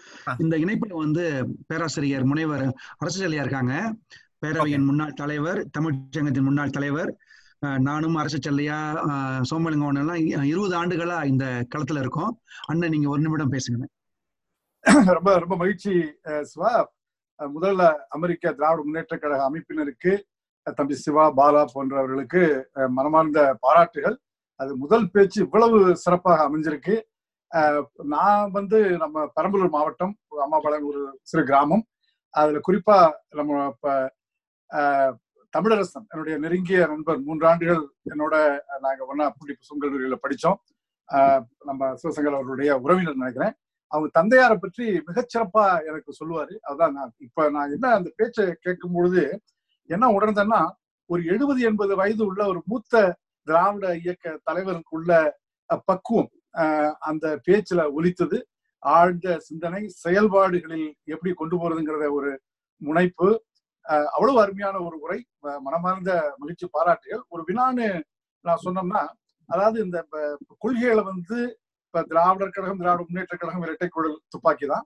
இதை வந்து நம்ம இப்போ இப்ப பேச்சை கேட்கும் பொழுது ஏதோ எங்க வயதுல நான் அறுபத்தி ஏழு எண்பது எழுபது வயசுக்காரங்க பேசுற முதிர்ச்சி இருந்தாலும் எனக்கு என்ன ஒரு சின்ன ஒரு ஐயம் அல்லது வினா அப்படின்னா இப்ப ஒரு தொண்ணூறு இரண்டாயிரம் ஆண்டுகளுக்கு பிறகு படி படித்த கல்லூரி தமிழ் பல்கலைக்கழகங்கள் அல்லது பள்ளியில படிக்கிறவங்க நிறைய ஆங்கில மீடியம் நிறைய தாக்கம் இருக்கு. அந்த மாதிரி இளைஞர்கள் வந்து பேச்சை இந்த மாதிரி அரசியல் நல்ல பேச்சை கேட்கறது கூட வர்றதில்லைன்னு நான் என்னுடைய கருத்து அல்லது யோ யோசிக்கிறேன். அந்த மாதிரி பெரிய அளவுல தமிழ் பற்று இல்லாத இளைஞர்கள் கொஞ்சம் சோஷியல் அவேர்னஸ் இருக்கலாம். அவங்கள வந்து நம்ம எப்படி ஈர்ப்பதற்கு முயற்சிகள் இருக்கா? திராவிட இயக்க சிந்தனைகளை அண்ணா பெரியார் கலைஞர் சிந்தனைகளை. அது மாதிரி நீங்க பயிற்சி முகாம் மாதிரி நீங்க செய்தீங்கன்னா நாங்க தமிழகம் வரும்பொழுது அந்தந்த ஊர்ல இருக்கிறவங்க இப்ப அமெரிக்க திராவிட முன்னேற்ற கழகமே கூட ஒருங்கிணைக்கலாம். அங்க சில கலந்துரையாளர்கள் பேச்சுக்கள் அது மாதிரி செய்யலாம். சோ அந்த மாதிரி ஏதாவது முயற்சிகள் அல்லது பயிலரங்குகள் நீங்க செய்றீங்களாங்கிற ஒரு வினா. நன்றி. ரொம்ப அருமையான பேச்சுங்க. மிக்க நன்றி ஐயா. ஆஹ் நான் இங்க நம்ம அரியலூர்ல வந்து அண்ணா பயிற்றகம் என்ற ஒரு அமைப்பின் மூலமாக ஆஹ் ஒவ்வொரு மாதத்திலும் ஒரு அரசியலுக்கு அப்பாற்பட்ட ஒருவரை அழைத்து அவர்களை வைத்து தந்தை பெரியாரை பற்றி தலைவர் கலைஞரை பற்றி அண்ணா பேரறிஞர் அண்ணாவை பற்றி இடஒதுக்கீடை பற்றி இந்திய நூல் பற்றி ஒவ்வொரு மாதமும் கருத்தரங்கங்கள் பயிற்சி ப- ப- பயிற்சியரங்கங்கள் நடத்தி கொண்டிருந்தோம். இப்போ கொரோனா காலத்தில் இந்த இந்த காலகட்டத்தில் தான் நடத்த முடியாத ஒரு சூழல் இருக்கிறது.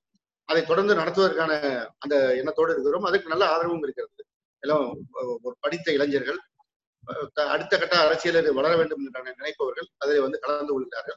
ஒரு புதிய நாற்றங்காலை உருவாக்குகின்ற எண்ணத்தோடு தான் நான் அதை செய்கிறேன். காரணம் உங்களுக்கு தெரியுங்கிறனால தான் எங்க நம்முடைய அரியலூர் மாவட்டத்தை பொறுத்தவரை பல்வேறு சாதி ரீதியான கட்சிகள் இருக்கின்ற சூழலில் அந்த இடத்திலே புதிய இளைஞர்களுக்கு திராவிட உணர்வை அஹ் தமிழ் உணர்வை நாம் அவசியம் ஊட்ட வேண்டும் என்ற அடிப்படையில் தான் இந்த பயிற்சியை நான் துவக்கினேன். அதை தொடர்ந்து முன்னெடுக்கின்ற பணியை செய்து கொண்டிருக்கின்றோம். இப்பொழுது இந்த நீங்க சொன்ன பிறகு அடுத்த கட்டமா இந்த கொரோனா காலத்திலும் இப்பொழுது நம் எப்படி ஜூம் மீட்டிங் நடத்துறோமோ அதே போல அடுத்த கட்ட தொழில்நுட்பம் மூலமாக செய்யலாமா என்ற எண்ணம் ஏற்படுகிறது. நிச்சயமாக அதை முன்னெடுத்து செய்கிறேன். உங்களை போன்றவர்கள் நீங்கள் நீங்களும் நீங்களும் எங்களுக்கு பங்கெடுக்க வேண்டும். நிச்சயமா. ரொம்ப மகிழ்ச்சி. நன்றி. நன்றி நன்றி. இளமாறன் அடுத்த கேள்வி போயிடுங்க. சிவனா ஒரு சின்ன இதுண்ணா அண்ணா நீங்க ஏதோ தண்ணி ஏதோ குடிக்கிற கொஞ்சம் குடிச்சுக்கலாம். நாங்க பிரேக் கூட எடுத்துக்கலாம்ண்ணா. நாங்க அந்த இது வெயிட் பண்றோம்ண்ணா. பிரச்சனை அடுத்த. கேள்வி போட்டுமாண்ணா கேள்வி பழக்கமானது. சரிண்ணா சரிண்ணா. நான் அடுத்த ரவ கூப்பிடுறேண்ணா. நன்றிண்ணா. அஹ், அடுத்த உங்களுக்கு கேள்வி விரும்புற இருந்தா உட்டால இருந்து கார்த்திக் அண்ணா. வாங்க கார்த்திக். யூட்டா யூட்டா. யூட்டா.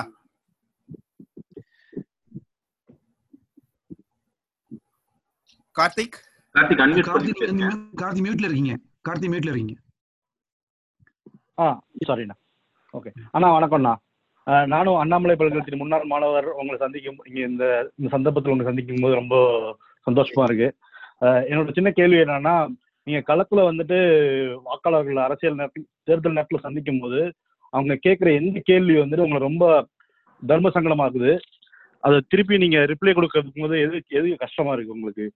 ஏன்னா இப்போ நம்ம ஆன்லைன்ல பாத்தீங்கன்னா நம்ம சண்டை போடும் போது இப்போ வாட்ஸ்அப்ல ஃபேஸ்புக்லாம் சண்டை போடும் போது என்ன கேட்குறாங்கன்னா இன்படி இன்பா ஸ்டாலினுக்கு வந்து நீ சப்போர்ட் பண்ணுவேன்னு கேட்குறாங்க நமக்கே பிரச்சனை இல்லை நம்ம சப்போர்ட் பண்ணுவோம். ஸ்டாலினா இருந்தாலும் எங்களா இருந்தாலும் நம்ம சப்போர்ட் பண்ணுவோம். ஏன்னா அவங்க தெரியும் யாருக்காக உழைக்கிறாங்கன்னு சொல்லிட்டு. ஸோ இந்த போல கேள்விகள் வந்துட்டு நம்ம அந்த போல எப்படி நீங்க எதிர்கொள்றீங்க? அங்க எது கஷ்டமா இருக்கு உங்களுக்கு அங்க? நன்றிண்ணா. களத்தில் இதெல்லாம் ஒரு பிரச்சனையே கிடையாது. நீங்க கிராமத்திற்கு போனோம்னா அவங்க நம்ம ஒரு சட்டமன்ற உறுப்பினராக இப்ப தாண்டி இருந்த பொழுது போகின்ற பொழுது அவர்களுடைய பிரச்சனையை தான் பேசுவாங்க. எங்க ஊர் குடி தண்ணீர் இல்லை எங்க ஊர் எங்க தெருவில் சாலை போட்டு தரல அஹ் எங்க ஊருக்கு ஆரம்ப சுகாதார கொண்டு வாங்க. இல்ல எனக்கு தனிப்பட்ட முறையில எனக்கு இந்த பிரச்சனையை தீர்க்கணும். இப்படிதான் கேட்பாங்க. ஒருவரும் இந்த மாதிரி பிரச்சனை எல்லாம் கேட்டது கிடையாது. இதெல்லாம் முகநூலிலே சமூக வலைதளங்களில நடக்கின்ற பிரச்சனைகள் தானே தவிர கல கல நிலவரம் அது அத்தனையும் கிடையவே கிடையாது. இன்னும் ஒரு ஒரு எது உங்களுக்கு வருத்தமா இருந்ததுன்னு உங்களை கேட்டீங்க அந்த ஒரு விஷயத்த மட்டும் ஒரு காமெடியா சொல்லிடுறேன். நான் அதை முகநூல்லையும் பதிவு பண்ணிருக்கேன் வாக்கு கேட்டு போயிட்டு இருக்கேன் முதல் முறை சட்டமன்ற உறுப்பினர் இரண்டாம் முறை தேர்தலில் வாக்கு கேட்டு போயிட்டு இருக்கேன் ஒரு ஊர்ல நிறுத்தி ஒரு கூட்டமா நிறுத்தி இன்னும் எங்க தெருவுக்குலாம் பணம் வரலன்னாங்க. என்ன பணம் இல்லை ஓட்டுக்கு பணம் கொடுக்கல அதாவது நீங்க என்ன உழைச்சிங்க என்ன போனீங்கிறதெல்லாம் ரெண்டாவது பட்சமாயி மக்கள் அதை கேட்கக்கூடிய ஒரு மனநிலைமை அவருடைய வாழ்வு வாழ்வியல் சூழல்ல அவர்களை அரசியல் ரீதியாக அப்படி பழகி போனதுன்னு இருந்து கேட்கறது தான் வந்து சங்கடமா விழுந்து மீதி எந்த பிரச்சனையாக இருந்தாலும் அவரோட அந்த ஆஹ், அடிப்படை வசதி இருப்பதோ எதுவா இருந்தாலும் நான் நின்று பதில் சொல்வேன். யாரையும் புறக்கணிக்க மாட்டேன். அதுதான் எனக்கு இருந்த பலம் நான் நினைக்கிறேன். எல்லாருக்கும் நின்று பதில் சொல்லி அதை முடிந்தவரை தீர்த்து கொடுத்துட்டு தான் போவேன். அதனால எனக்கு அந்த விதத்திலேயே த- ஒரு எந்த விதமான இது கிடையாது. அதே போல இங்க வலைதளங்களில் பேசப்படுகின்ற எந்த பிரச்சனையும் களத்தில் இருக்கவே இருக்காது. குறிப்பா சொல்லணும்னா இங்க இந்த பிரிஞ்ச் எலிமெண்ட்ஸ் எல்லாம் நிறைய இருப்பாங்கல்ல அவங்க எல்லாம் அங்க களத்துல கிடையாது.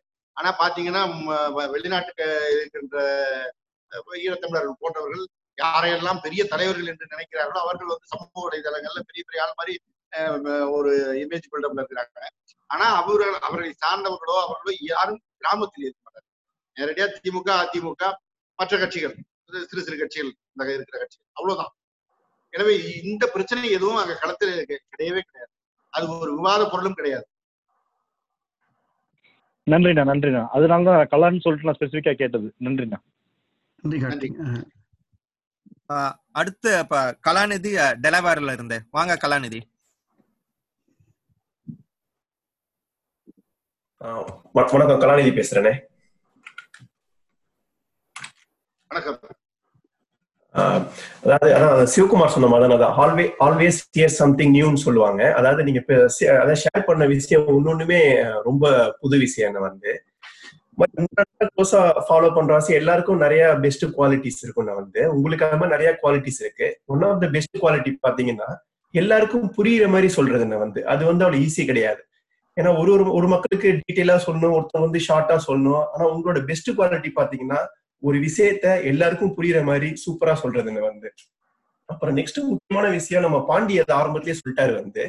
அந்த அந்த நண்பருத்தி வந்து அந்த லைப்ரரி வந்து ரிக்வெஸ்ட் பண்ணதுன்னு வந்து. அது வந்து ரொம்ப நல்ல விஷயம் நீங்க வந்து பண்ணது. ஏன்னா வந்து நான் அந்த ஆர்டிக்கல் எல்லாம் படிச்சப்பதான் எனக்கு வந்து தெரிய வந்தது. அது எம்எல்ஏ ஃபண்ட்ல இருந்து வந்து பண்ண முடியாதுன்னு தெரிஞ்சதுக்கு அப்புறமும் நீங்க அதை வந்து படிப்பகம்னு மாத்தி வந்து நீங்க எம்எல்ஏ ஃபண்ட்ல இருந்து வந்து நீங்க கொடுத்துருக்கீங்க அது வந்து.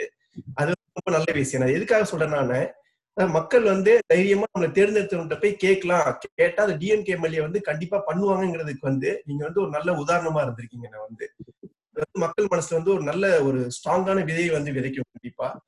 அப்புறம் வந்து அந்த பொண்ணு வந்து பாத்தீங்கன்னா அந்த லைப்ரரி வந்து நீங்க அந்த பொண்ணு கையாலே ஓபன் பண்ண சொன்னது இந்த கல்வியில வந்து அந்த பொண்ணோட பேரை பயிச்சது அப்புறம் அந்த பொண்ணு வந்து தைரியமா எல்லாரும் முன்னாடி வந்து என்னோட ஆசை வந்து நான் ஐபிஎஸ் ஆகணும் அது நான் லைப்ரரியில இருந்து ஸ்டார்ட் பண்றேன்னு பேசினாங்க பாருங்க. அது வந்து நம்ம ஜஸ்ட் ஒருத்தவங்க நம்ம நினைக்கிறோம். அது வந்து பல பேர் ம- மக்கள் மனசுல வந்து பாத்தீங்கன்னா ஸ்ட்ராங்கான விதையை வந்து விதைச்சிருக்கு நான் வந்து. அதுதான் எனக்கு வந்து கொஸ்டின் எதுவும் கிடையாது. ஏன்னா நம்ம நண்பர்கள் எல்லா கொஸ்டினையும் கேட்டாங்க. ஆனா இந்த இம்பாக்ட் கம்யூனிட்டிங்கிறதுக்கு வந்து நீங்க ஒரு பெஸ்ட் எக்ஸாம்பிள் நீங்க வந்து நிறைய விஷயங்கள் நல்லா பண்ணிட்டு இருக்கீங்க ரொம்ப நன்றி. நன்றி நன்றி. அருமை மிக மிக அருமை கலாநிதி.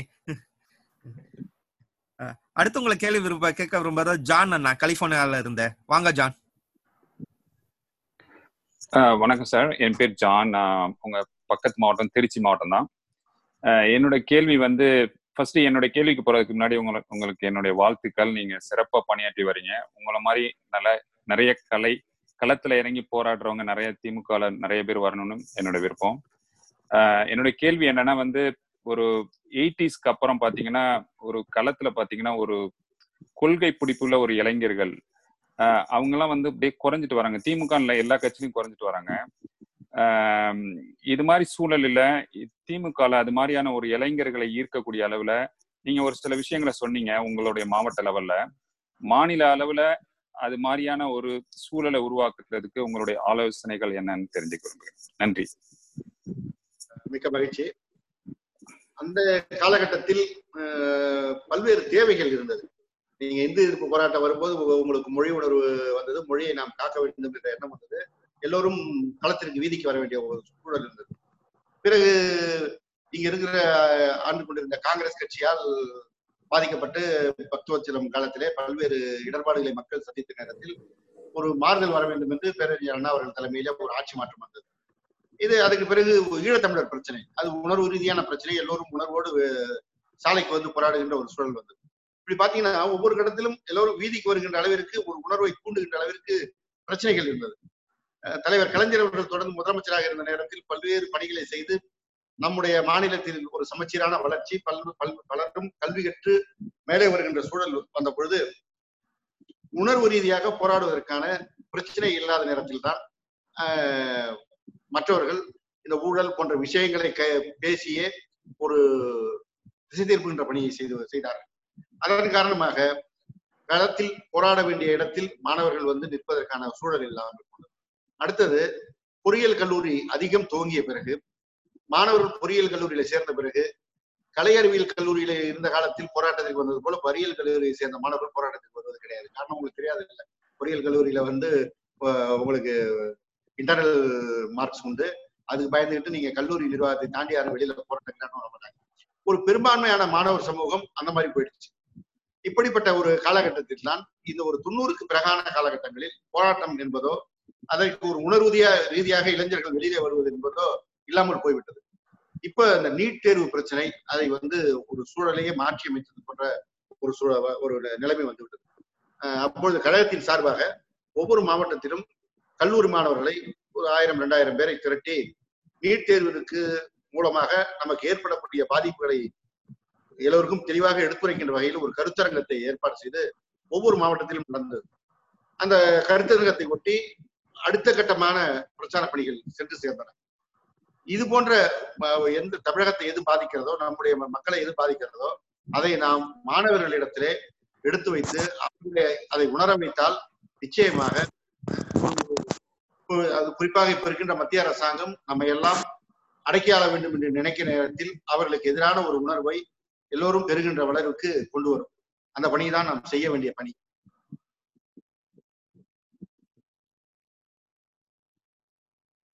நன்றி அண்ணா. ந- அஹ் அடுத்து நன்றி ஜான். அஹ், அடுத்து உங்களை கேள்வி விரும்புபவர் செந்தில்நாதன் நியூ ஜெர்சில இருந்து. வாங்க செந்தில்நாதன். வணக்கங்க. எனக்கு நான் வந்து ஈரோட்ல இருந்து வர்றேங்க. எனக்கு ஒரு கேள்வி. நீங்க முதல்லயே சொன்ன மாதிரி ஒரு திராவிட இயக்கம் அண்ட் திராவிட முன்னேற்ற கழகம் எல்லாத்தோட முக்கியமான குறிக்கோள் வந்து இந்த இடஒதுக்கீடு. அது வந்து சமூக நீதிக்கான ஒரு அடி- அடிப்படையான ஆயுதம்ங்கிறத நல்லா உணர்ந்து வேலை செய்யறத அதனோட பலன் நிறைய பேருக்கு கிடைச்சிருக்கு. இப்போ இப்ப கடைசி இன்னைக்கு வந்த அந்த செய்தி கூட ஒரு மிக அருமையான செய்தி. திராவிட முன்னேற்ற கழகத்தின் சார்பில் இடஒதுக்கீட்டுக்கு இன்னொரு உத்தரவாதம் வாங்கி கொடுத்தது. என்னோட கேள்வி என்னன்னா இவ்வளவு ஒரு முக்கியமான பணி இதை செஞ்சிட்டு இருக்கிற ஒரு ஒரு சைட்ல செஞ்சிட்டு இருந்தாலும் களத்துல இருக்கிற மக்கள் வந்து இதை இதனால பயனடை பயனடையக்கூடியவர்கள் தான் பெரும்பகுதி மெஜாரிட்டி பாப்புலேஷன் அவங்க அதை உணர்றாங்களா? இந்த மாதிரி ஒரு ஒரு தடை வந்தப்போ அவங்க போதுமான அளவுக்கு ரியாக்ட் பண்ணாங்களாங்கிறது எனக்கு சந்தேகமா இருக்கு. நீ க- கட்சிகள் நீங்க எல்லாரும் சேர்ந்து செய்யலைன்னா இது கேட்கறதுக்கே அவங்க தமிழ்நாட்டுல ஆள் இருந்தாங்களா அப்படிங்கறது தெரியல. ஒருவேளை எனக்கு தெரியாம கூட இருந்திருக்கலாம். நீங்க களத்துல பாக்குற வரைக்கும் மக்களுக்கு அந்த அவேர்னஸ் இருக்குதா? இல்லைன்னா நம்ம என்ன செய்யணும் அப்படிங்கறத கொஞ்சம் விளக்குனீங்கன்னா நல்லா இருக்கும். நன்றிங்க ஐயா. மக்களுக்கு வந்து நிச்சயமா அவேர்னஸ் இல்லை அப்படிங்கறத நான் சொல்றேன். அதாவது இன்றைக்கு இருக்கின்ற சூழலில் இந்த கொரோனா காலகட்டத்தில் இந்த ஊரடங்கு எப்ப முடியும்? நாம எப்ப வேலைக்கு போலாம் எப்ப சம்பாதிக்கலாம்? அடுத்த வேலை உணவுக்கு எவ்வளவு சிரமமான சூழல் இருக்கும்? இப்படிங்கிற சிந்தனை மாத்திரம்தான் இன்னைக்கு மக்களிடத்துல இருக்கும். ஆனால் மக்கள் இதை கவனிக்கிறார்களா பாராட்டுகிறார்களா என்று எதிர்பார்க்காமல் இது ஒரு எதிர்காலத்திற்கு செய்ய வேண்டிய பணி.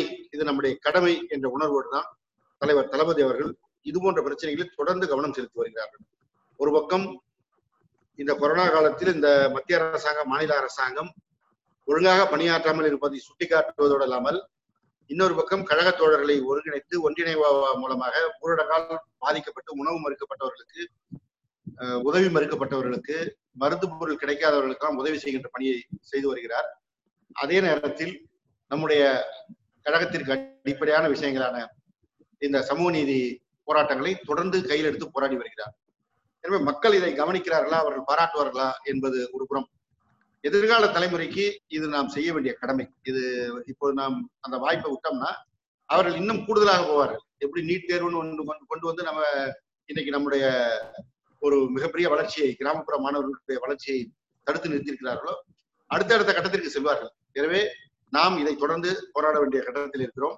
நாம் தொடர்ந்து இது குறித்து பேசி போராடி வந்தால் நிச்சயமாக மக்களும் அது குறித்து ஒரு ஒரு கட்டத்துல கவனிப்பார்கள்.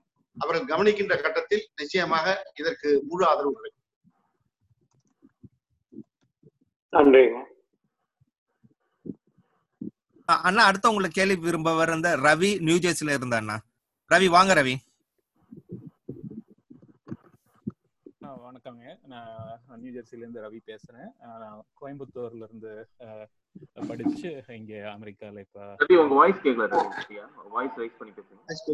கேட்கல இப்போ கேட்குதுங்களா இப்போ ஓகே ஓகேங்க வணக்கம். ரொம்ப நன்றிங்க. நீங்கள் இன்னைக்கு வந்து இந்த முதல் கூட்டத்தில் பேசி சிறப்பாக அமைச்சு கொடுத்ததுக்கு ரொம்ப நன்றிங்க. அஹ், நான் வந்து கோவையிலிருந்து வந்து இங்கே வந்து அமெரிக்காவில் கடந்த பதினைந்து வருஷமா இருக்காங்க. என்னோட கேள்வி வந்து இந்த கரோனா காலத்தில் வந்து ஹம், பார்த்தீங்கன்னா இப்போ இ லேர்னிங் அதாவது தொழில்நுட்பத்தை பயன்படுத்தி படிக்க முடியும் மாணவர்கள் எல்லாம் வந்து இதை தவிர வந்து இது வந்து அஹ், ரொம்ப முக்கியமா இருக்கிற இதுல நம்ம கழகத்தோட நிலைப்பாடு என்ன? இப் இது வந்து லைக் தொடர்ந்து இருக்கிற மாதிரி ஒரு சூழ்நிலை இருக்கிறப்போ நம்ம வந்து எந்த மாதிரி வந்து இதை வந்து நம்மளோட நிலைப்பாடு நம்ம கொள்கை என்ன அப்படிங்கிறது வந்து என்னோட கேள்வி. ஆன்லைன் வகுப்புகளை சொல்றீங்களா? ஆமாங்க ஆமாங்க. ஆன்லைன் ஆன்லைன் வகுப்புகளை பொறுத்த வரைக்கும் தலைவர் தளபதி அவர்கள் அதை வந்து கடுமையாக எதிர்க்கிறார். அதை எதிர்த்ததுக்கு காரணம்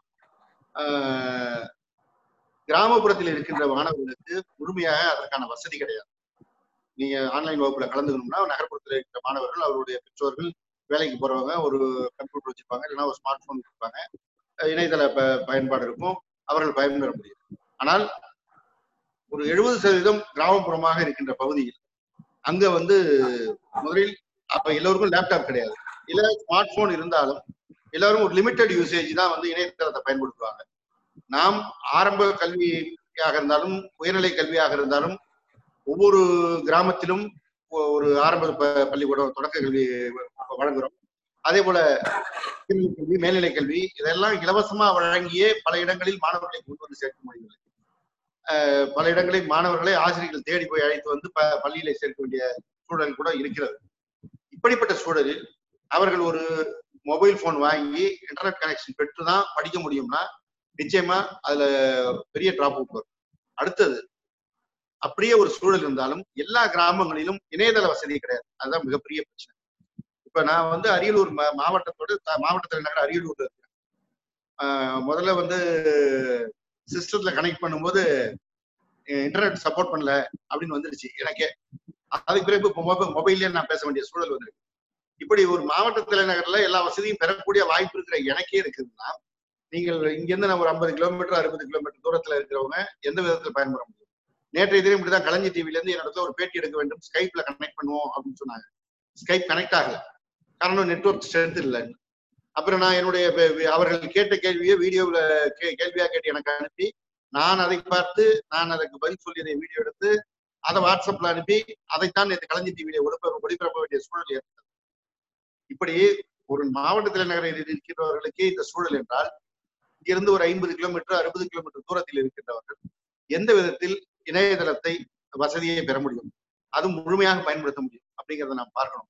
நீங்கள் சொல்லுவது போல இந்த கொரோனா தொற்று என்பது உடனடியே தீரப்போறதில்லை. இன்னும் நாட்டில் நீளப் போகிறது அப்படி நீளுகின்ற சூழலில் இது ஒரு பள்ளி க- மாணவர்களுக்கு எப்படி கல்வியை கொண்டு சேர்ப்பது எவ்வளவு நாளைக்கு தள்ளி வைப்பது அப்படிங்கிற ஒரு கேள்வி வரும்.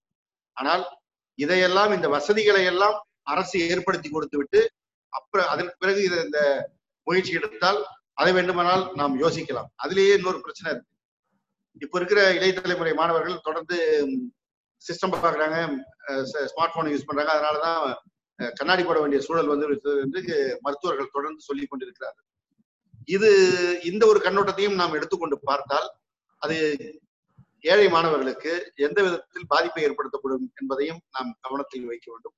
அதனால்தான் தலைவர் தளபதி அவர்கள் இதை கடுமையாக எதிர்த்து ஒரு அறிக்கையை விட்டிருக்கிறார்கள்.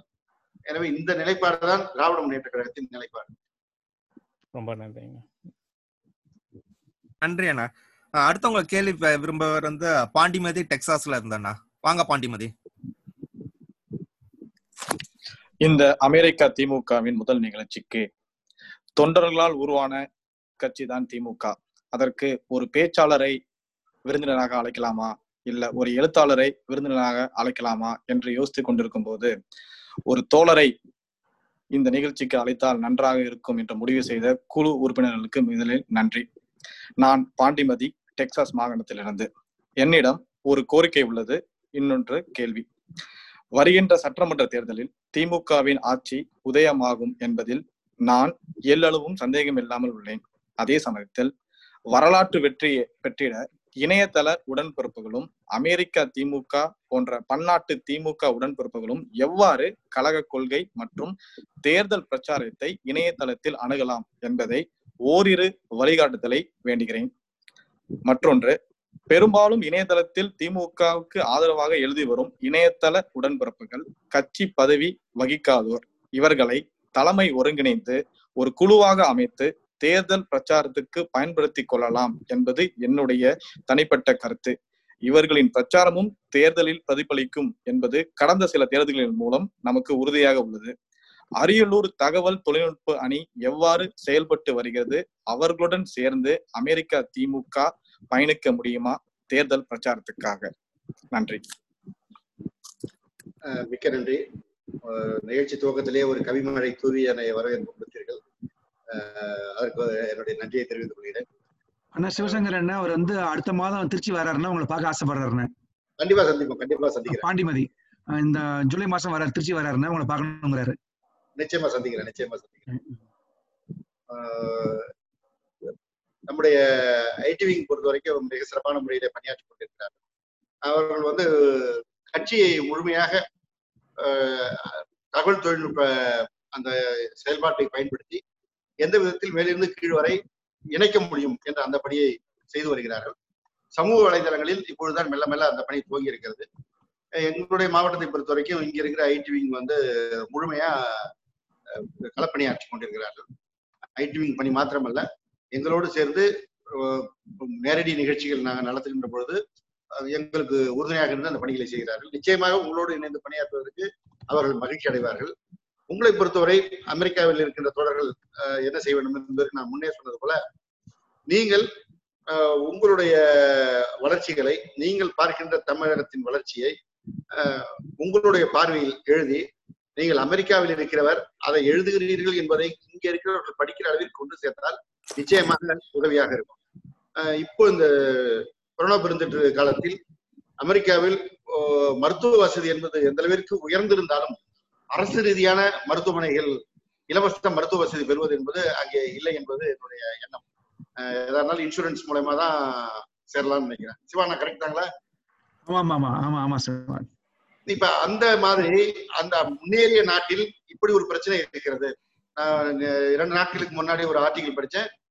இன்சூரன்ஸ் இல்லாமல் இருக்கிற அமெரிக்காவில் இருக்கின்றவர்கள் இப்ப மருத்துவ உதவி பெறுவதற்கு திணறிக் கொண்டிருக்கிறார்கள் என்ற ஒரு செய்தி ஏதோ ஒரு ஆர்டிகல் படித்தேன் இப்ப இந்த செய்தியை நீங்கள் அமெரிக்காவில் இருக்கிறவர்கள் தமிழ்நாட்டுல அரசு மருத்துவமனை மூலமாக இலவசமாக இந்த கொரோனாவிற்கான சிகிச்சையை பெறக்கூடிய வாய்ப்பு ஆனால் இங்கே இந்த நிலைமை இருக்கிறது என்று ஒப்பிட்டு நீங்கள் எழுதினால் உங்களை சேர்ந்தவர்கள் உங்களுடைய உறவினர்கள் உங்கள் நண்பர்கள் இங்கே இருக்கிறவர்கள் உங்கள் ஊர்க்காரர்கள் அதை உணரக்கூடிய ஒரு கட்டம் ஏற்படும். இது ஒரு முன்னேறிய நாட்டிலே அந்த மருத்துவ சிகிச்சையை ஒரு தனியார் ஒரு பெரிய கார்ப்பரேட் அளவிற்கு கொண்டு சென்றவர்கள் கிராம அளவிலே அரசு மூலமாக ஏழை எளிய மக்களுக்கு கொண்டு சேர்க்க வேண்டும் என்ற எண்ணம் தமிழகத்திலே தலைவர் கலைஞர் காலத்திலே எப்படி கட்டமைக்கப்பட்டதற்கு வித்தியாசம் இருக்கிறது என்பதை நாம் முதலில் சொல்ல வேண்டும். ஏன்னா இந்த ஆரம்ப சோதனை இங்க தமிழ்நாட்டில் இருக்கிற அளவுக்கு பக்கத்துல இருக்கிற ஆந்திராவிலேயோ கர்நாடகாவே கிடையாது. இன்னும் சொல்ல போனா உத்தரப்பிரதேசம் எடுத்துக்கிட்டோம்னா நிலைமை ரொம்ப மோசம். நாம் ஒரு பத்து கிலோமீட்டருக்குள்ளா நிச்சயமா ஒரு இடத்துல பயணிச்சோம்னா எங்கேயாவது ஒரு இடத்துல ஒரு ஆரம்ப சோதனை நிலையத்தை அங்கு அங்க போய் இருக்கிற மருத்துவர்கிட்ட இலவச மருத்துவ சிகிச்சை நம்முடைய தமிழ்நாட்டில் இருக்கலாம் ஆனால் உத்தரப்பிரதேசம் சென்றால் நிச்சயம் ஐம்பது கிலோமீட்டர் தூர சுற்றுலாவிற்கு சென்றால் கூட மருத்துவமனை இருந்தாலும் மருத்துவர்கள் இருப்பார்களா என்ற பிரச்சனை இருக்கு. இல்லைன்னா மத்திய பிரதேசத்துல மாதிரி மருத்துவமனை முன்னாடியே ஒரு ஜோசியரை உட்கார வச்சு வந்தவங்களுக்கு ஜோசியம் பார்த்துட்டு தான் மருத்துவம் பார்க்கிறது அப்படிங்கிற சூழல் தான் வட இந்தியாவை பொறுத்த வரைக்கும் தமிழகத்தில் தான் இன்றைக்கு இந்த அளவிற்கு நாம் பெற்றிருக்கின்றோம். இதை நீங்கள் சொன்னால் அந்த ரீச் நல்லா இருக்குங்கிறது தான் என்னுடைய கருத்து. அதே போல எழுத்து மூலமாகவும் அல்லது பேச்சு மூலமா பேசி வீடியோ மூலமாகவும் நீங்கள் இந்த கருத்துக்களை உங்களை சேர்ந்தவர்களுக்கு உங்கள் நண்பர்களுக்கு கொண்டு சேர்க்க வேண்டும் என்பது நான் வைக்கின்ற வேண்டுகோள். நன்றிண்ணா.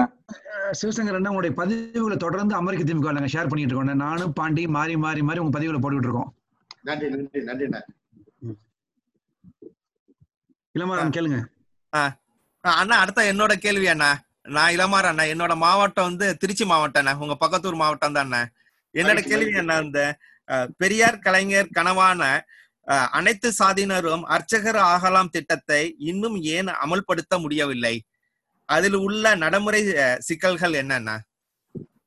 அந்த அதை நாம் அமல்படுத்த வேண்டும் என்று தலைவர் கலைஞர் அவர்கள் அதற்கு தனி சட்டம் எல்லாம் கொண்டு வந்து அது நீதிமன்றம் அதற்கு ஒரு எதிர் குழு போய் அதை போராடி எல்லாம் செய்ய வருகின்ற நேரத்தில் நம்முடைய ஆட்சி அஹ், இறக்கணும் ஆட்சியிலிருந்து இறங்குகின்ற சூழல் ஏற்பட்டு வருது ஆட்சி மாற்றம் ஏற்பட்ட பிறகு அதை பிறகு வந்து அதிமுக ஆட்சி கையில் எடுத்து செய்ய முன்வரவில்லை. நம்முடைய ஆட்சி காலத்திலேயே அனைத்து சாதியினரும் அர்ச்சகராவதற்கு அவர்களுக்கு பயிற்சி நடைமுறை துவங்கி தலைவர் கலைஞர் அவர்கள் எல்லா ஏற்பாடுகளும் செய்து விட்டார்கள். நம்முடைய ஆட்சி மீண்டும் அமைந்திருந்தால் நிச்சயமாக நாம் முழுமையாக செய்திருப்போம். அதற்கான வாய்ப்பை கேரளா தட்டி சென்று விட்டார்கள். அவன- அவர்கள் அனைத்து சாதியினரையும் அர்ச்சகராக்கி விட்டார்கள். அங்கே இருக்கின்ற அரசாங்கம் தலைவர் கலைஞருடைய அந்த கனவை அவர்கள் நிறைவேற்றி விட்டார்கள். மீண்டும் நம்முடைய கழகம் ஆட்சி அமைகின்ற சூழலில் இந்த அனைத்து சாதியினரும் அர்ச்சகலாம் அர்ச்சகராகலாம் என்ற அந்த திட்டம் நடைமுறைக்கு நிச்சயமாக வரும். தலைவர் கலைஞர் அவருடைய கனவு நிறைவேறும். குறிப்பாக தந்தை பெரியாருடைய நெஞ்சிலே தைத்த முல்லை அதை எடுக்கப்படும் என்பதை இந்த நேரத்தில் நான் பதிவு செய்து கொள்கிறேன். நன்றி அண்ணா. இருபது இருபத்தி ஒண்ணுல கண்டிப்பா நடக்கும் என்று நான் நம்புகிறோம் அண்ணா. எதை- எதெல்லாம் தேங்கி போயிருக்கிறதோ அதை நிச்சயம் நிலத்தில் தளபதி அவர்கள் தலைமையில நாம் நிறைவேற்றுவோம். அடுத்தவங்க கேள்வி கேட்க விரும்புற அந்த கோபி அண்ணா. புளோரிடால இருந்து. வாங்க கோபி. வணக்கம் அண்ணா. நான் கோபிநாத் ராமசாமி. புளோரிடால இருந்து பேசுறேன். என்னோட ஊர் வந்து கோவில்பட்டி தூத்துக்குடி மாவட்டம். நேற்று நேத்து கனிமொழி அக்கா அவங்க மீட்டிங்ல ஜாயின் பண்ணோம். அவங்க இங்க தொகுதி எம்பியா இருக்கிறதுல பெரும் மகிழ்ச்சி. என்னோட கேள்விக்கு நீங்க முன்னாடி ஆன்சர் பண்ணிட்டீங்க. வாரிசு அரசியல் அப்படிங்கிறது வந்து ஒரு கழகத்தின் மீது வேறு எந்த குற்றச்சாட்டும் வைக்க முடியாதவர்களால் வைக்கப்படுகிற ஒரு குற்றச்சாட்டா இருக்கிறது. அது அப்படி வைப்பவர்கள் பெரும்பாலானவர்கள் உள்நோக்கத்தோடு வைக்கிறாங்க. அது வந்து எந்த அளவுக்கு வந்து களத்துல வந்து தாக்கத்தை ஏற்படுத்தியிருக்கு அப்படிங்கறத வந்து உங்க நீங்க சொல்லி கேட்கலாம்னு நினைச்சா நீங்க அது நல்ல வேலை கரெக்டா அதுக்கு ஒரு கொஞ்சம் விளக்கமாவே நான் சொல்லலாம்.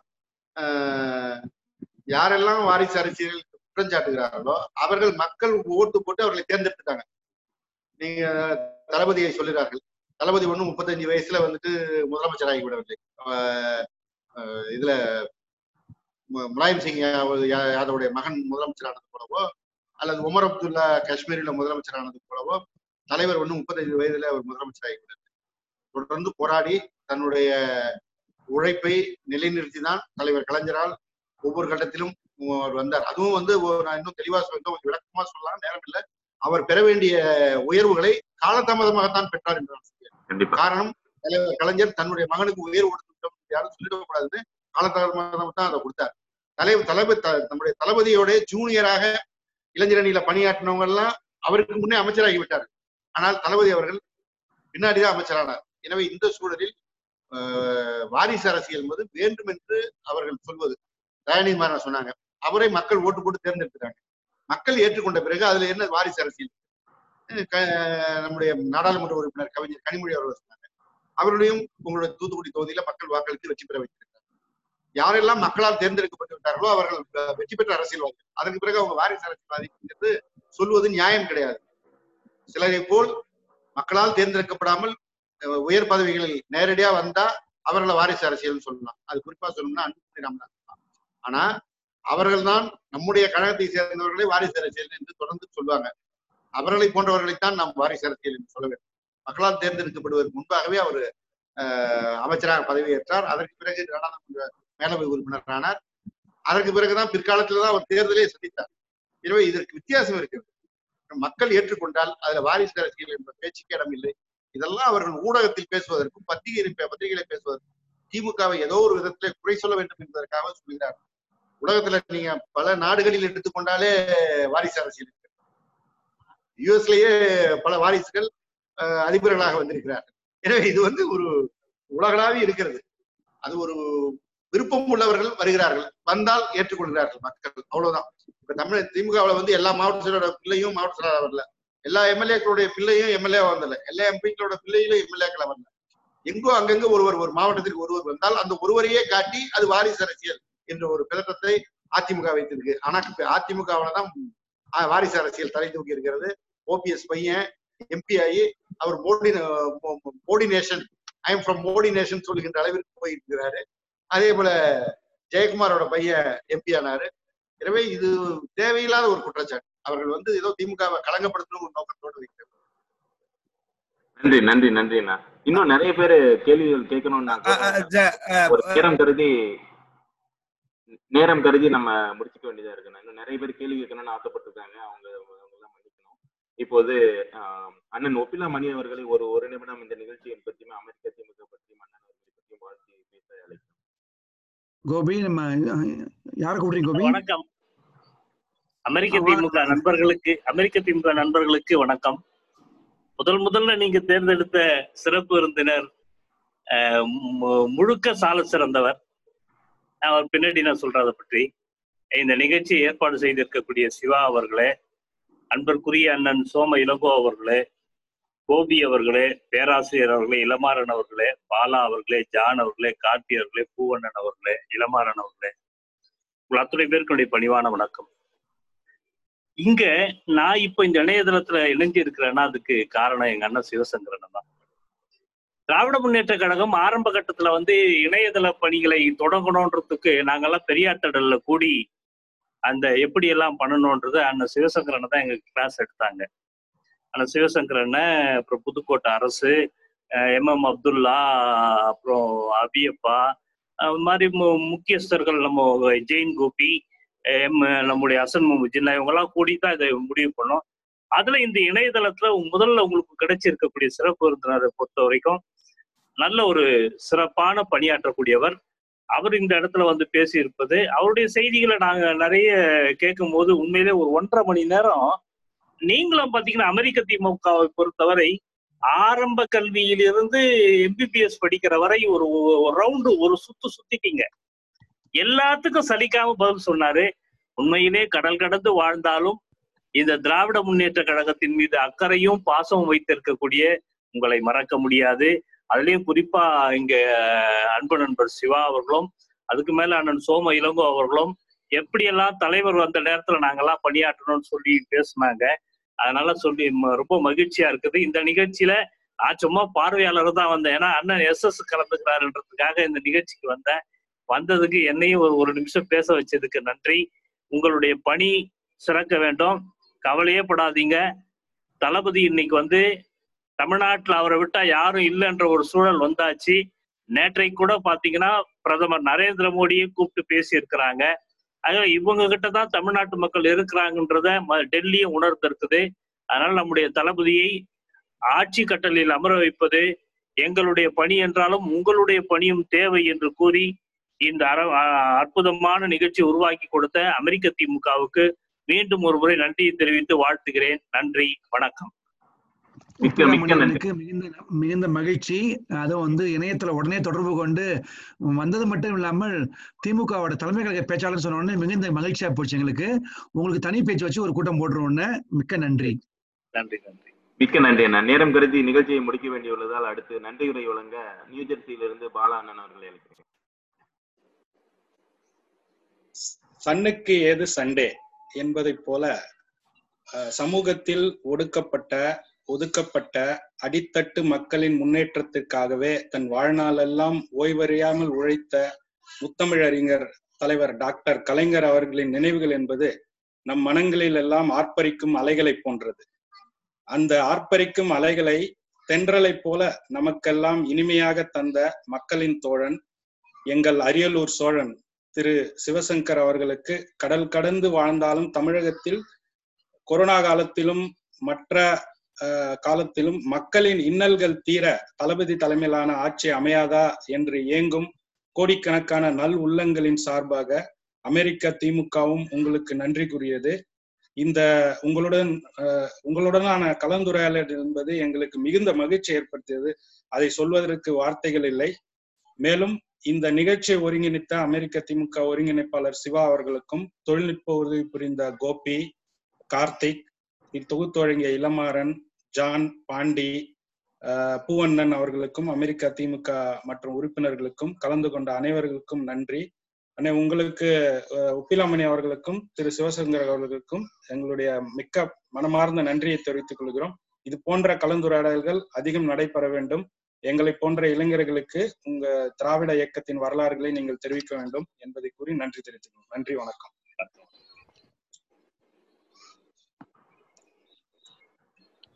சிவசேனா நீங்க ஆடியோ அண்ணன் சிவசேனா அண்ணன் மியூட்ல இருக்கீங்க.